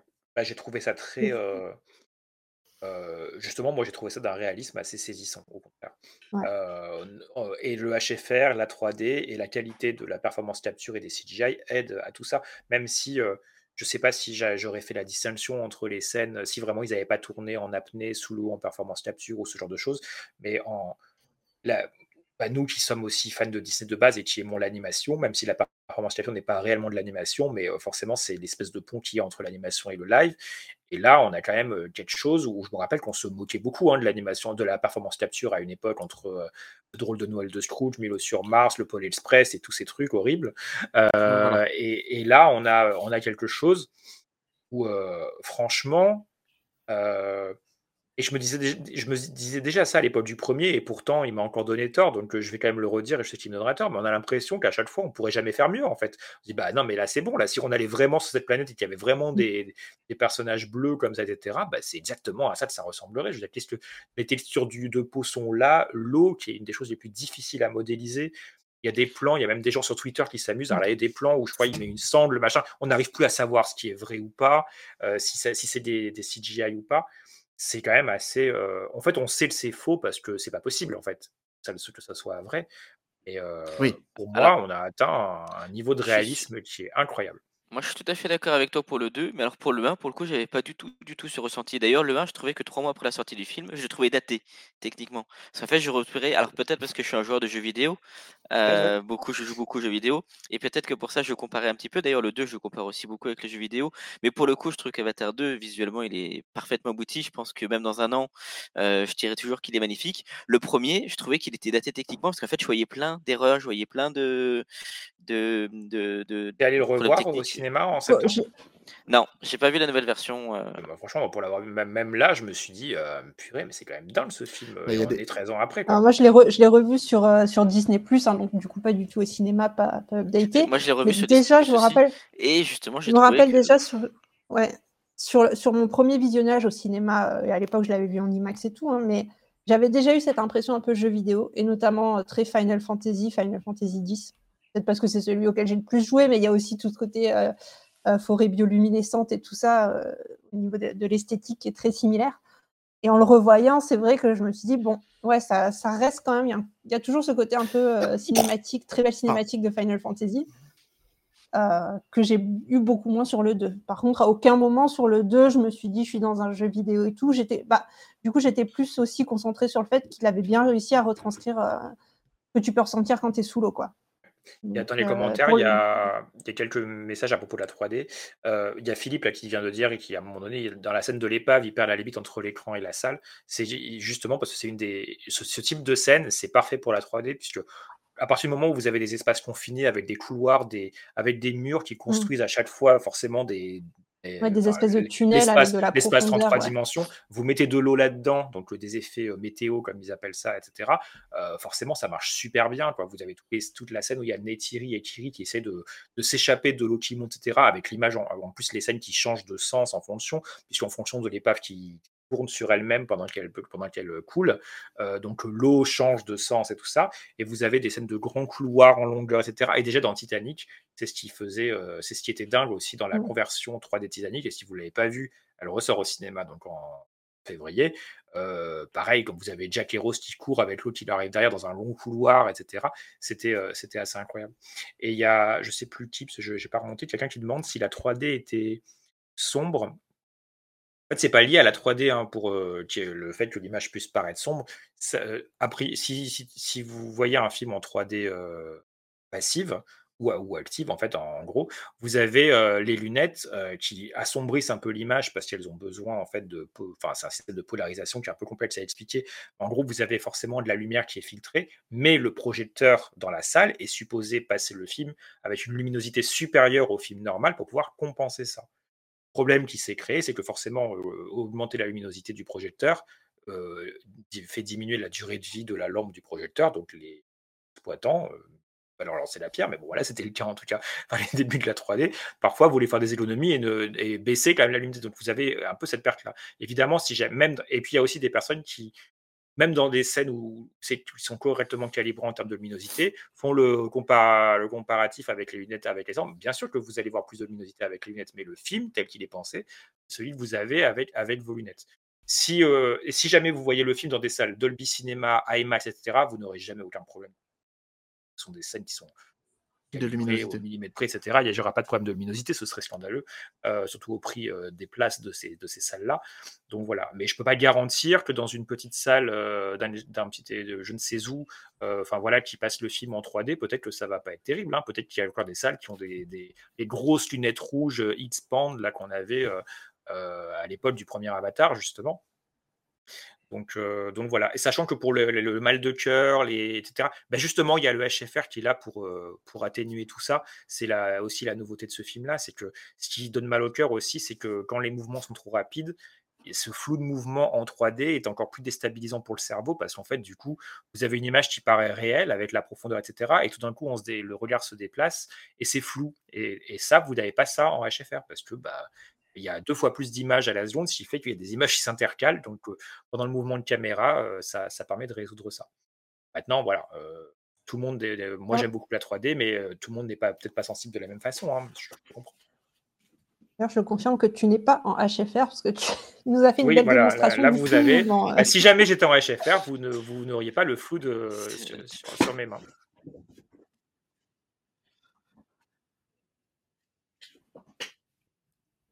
Oh, voilà. Après, de toute façon, on pourra en parler des heures hein, sur un film euh, aussi long et aussi technique. Je pense qui va que- marquer euh, l'histoire du cinéma, hein, malgré tout, de toute façon. Oui. Bah, De toute façon, euh, vu ce. Oui. son Et, c'était euh, ah oui. c'était pas gagné hein, parce que je sais pas vous, hein, mais perso, quand il est sorti 13 ans après le premier, et entre-temps, on a eu une décennie de blockbusters, notamment les, les blockbusters Marvel, où on en a un tous les trois mois, euh, un rythme qui est effréné. On se dit, bon, bah, ça y est, on a tout vu, qu'est-ce qu'on peut faire de plus euh, Qu'est-ce qu'on peut faire pour euh, surprendre encore, en fait? Et finalement, ben, il, il y arrive. Je sais pas comment, il- mais il y arrive. Et malgré en plus une période euh, post-pandémie où c'est vrai que l'usage de la télévision, des plateformes euh, à Mm. domicile a pris, un- a pris de l'ampleur et que malheureusement les entrées au cinéma ont tendance à, à se réduire, bah, là au milieu on a un film qui marque, euh, qui a déjà dépassé les 2 milliards, on ne sait pas où est-ce qu'il va terminer, mais qui a réussi. quoi. Et, la France y est pour beaucoup. hein, pour- tout- ouais, C'est le tout troisième marché mondial après les États-Unis et la Chine. était déjà, euh, on a plébiscité déjà le premier film. La science-fiction ne marche pas en France. Et Avatar euh, cartonne pourtant. Les deux films ont cartonné, donc il y a un vrai appétit pour ça.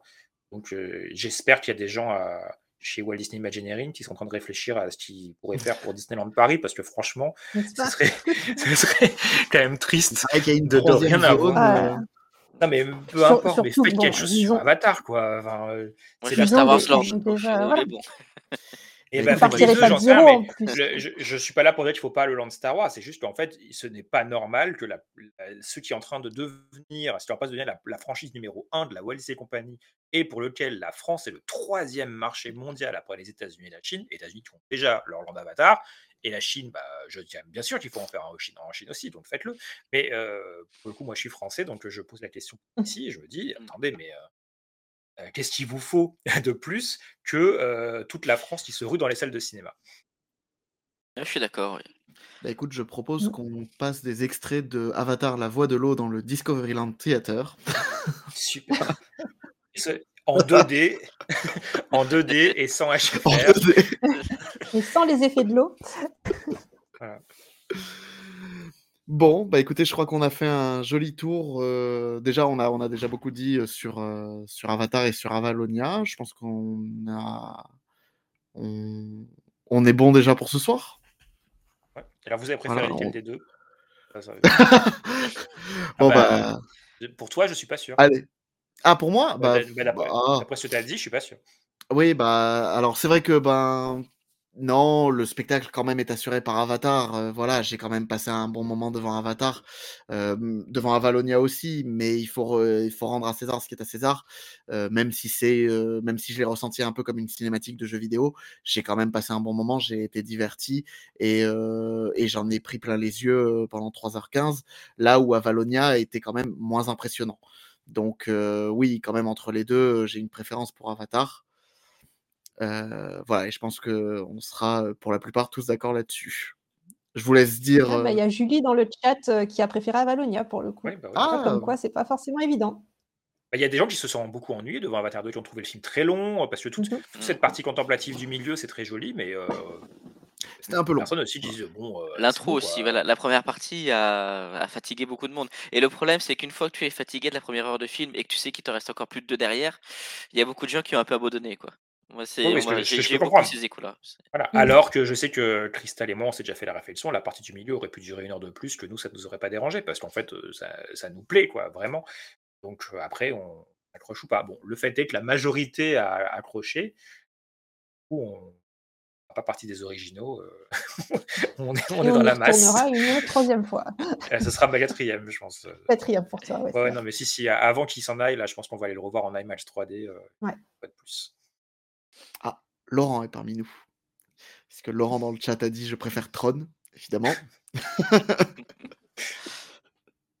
On a hâte de voir euh, Tron Ares, le troisième volet, avec euh, Jared Leto, réalisé par le Non, même s'il n'y a gars pas Malé- Edlund, j'en veux pas. Voilà, réalisé par le réalisateur de Maléfique, le Ah non, c'est. Romain, mais je veux une augmentation.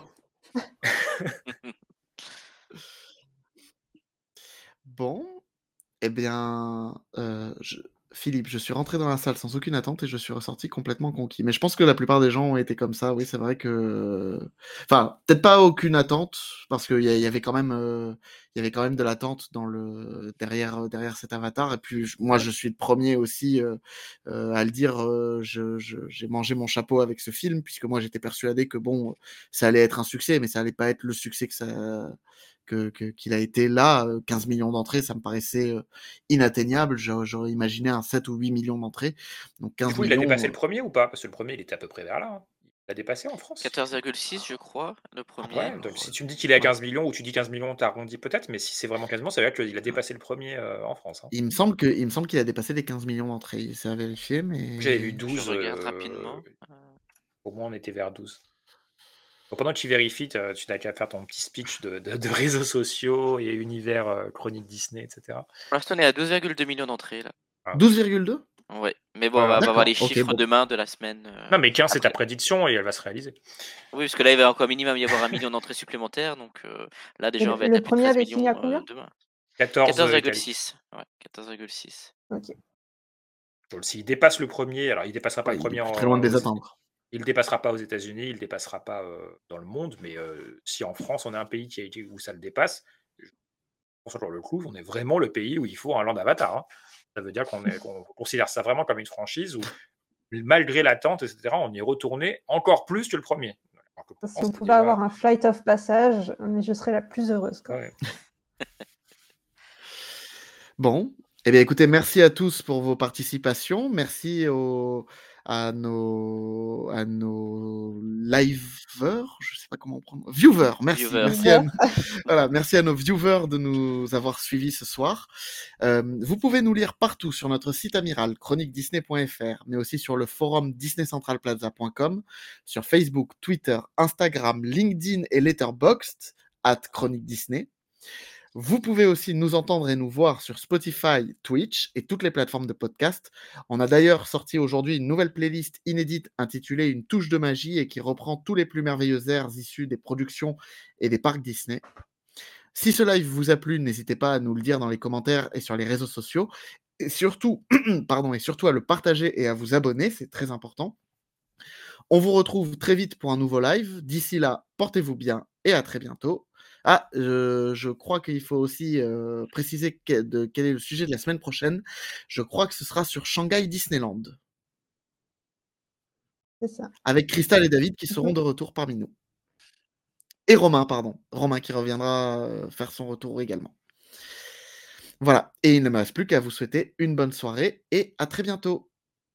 Salut. Bonne soirée. Bonne soirée. Salut, bonne soirée.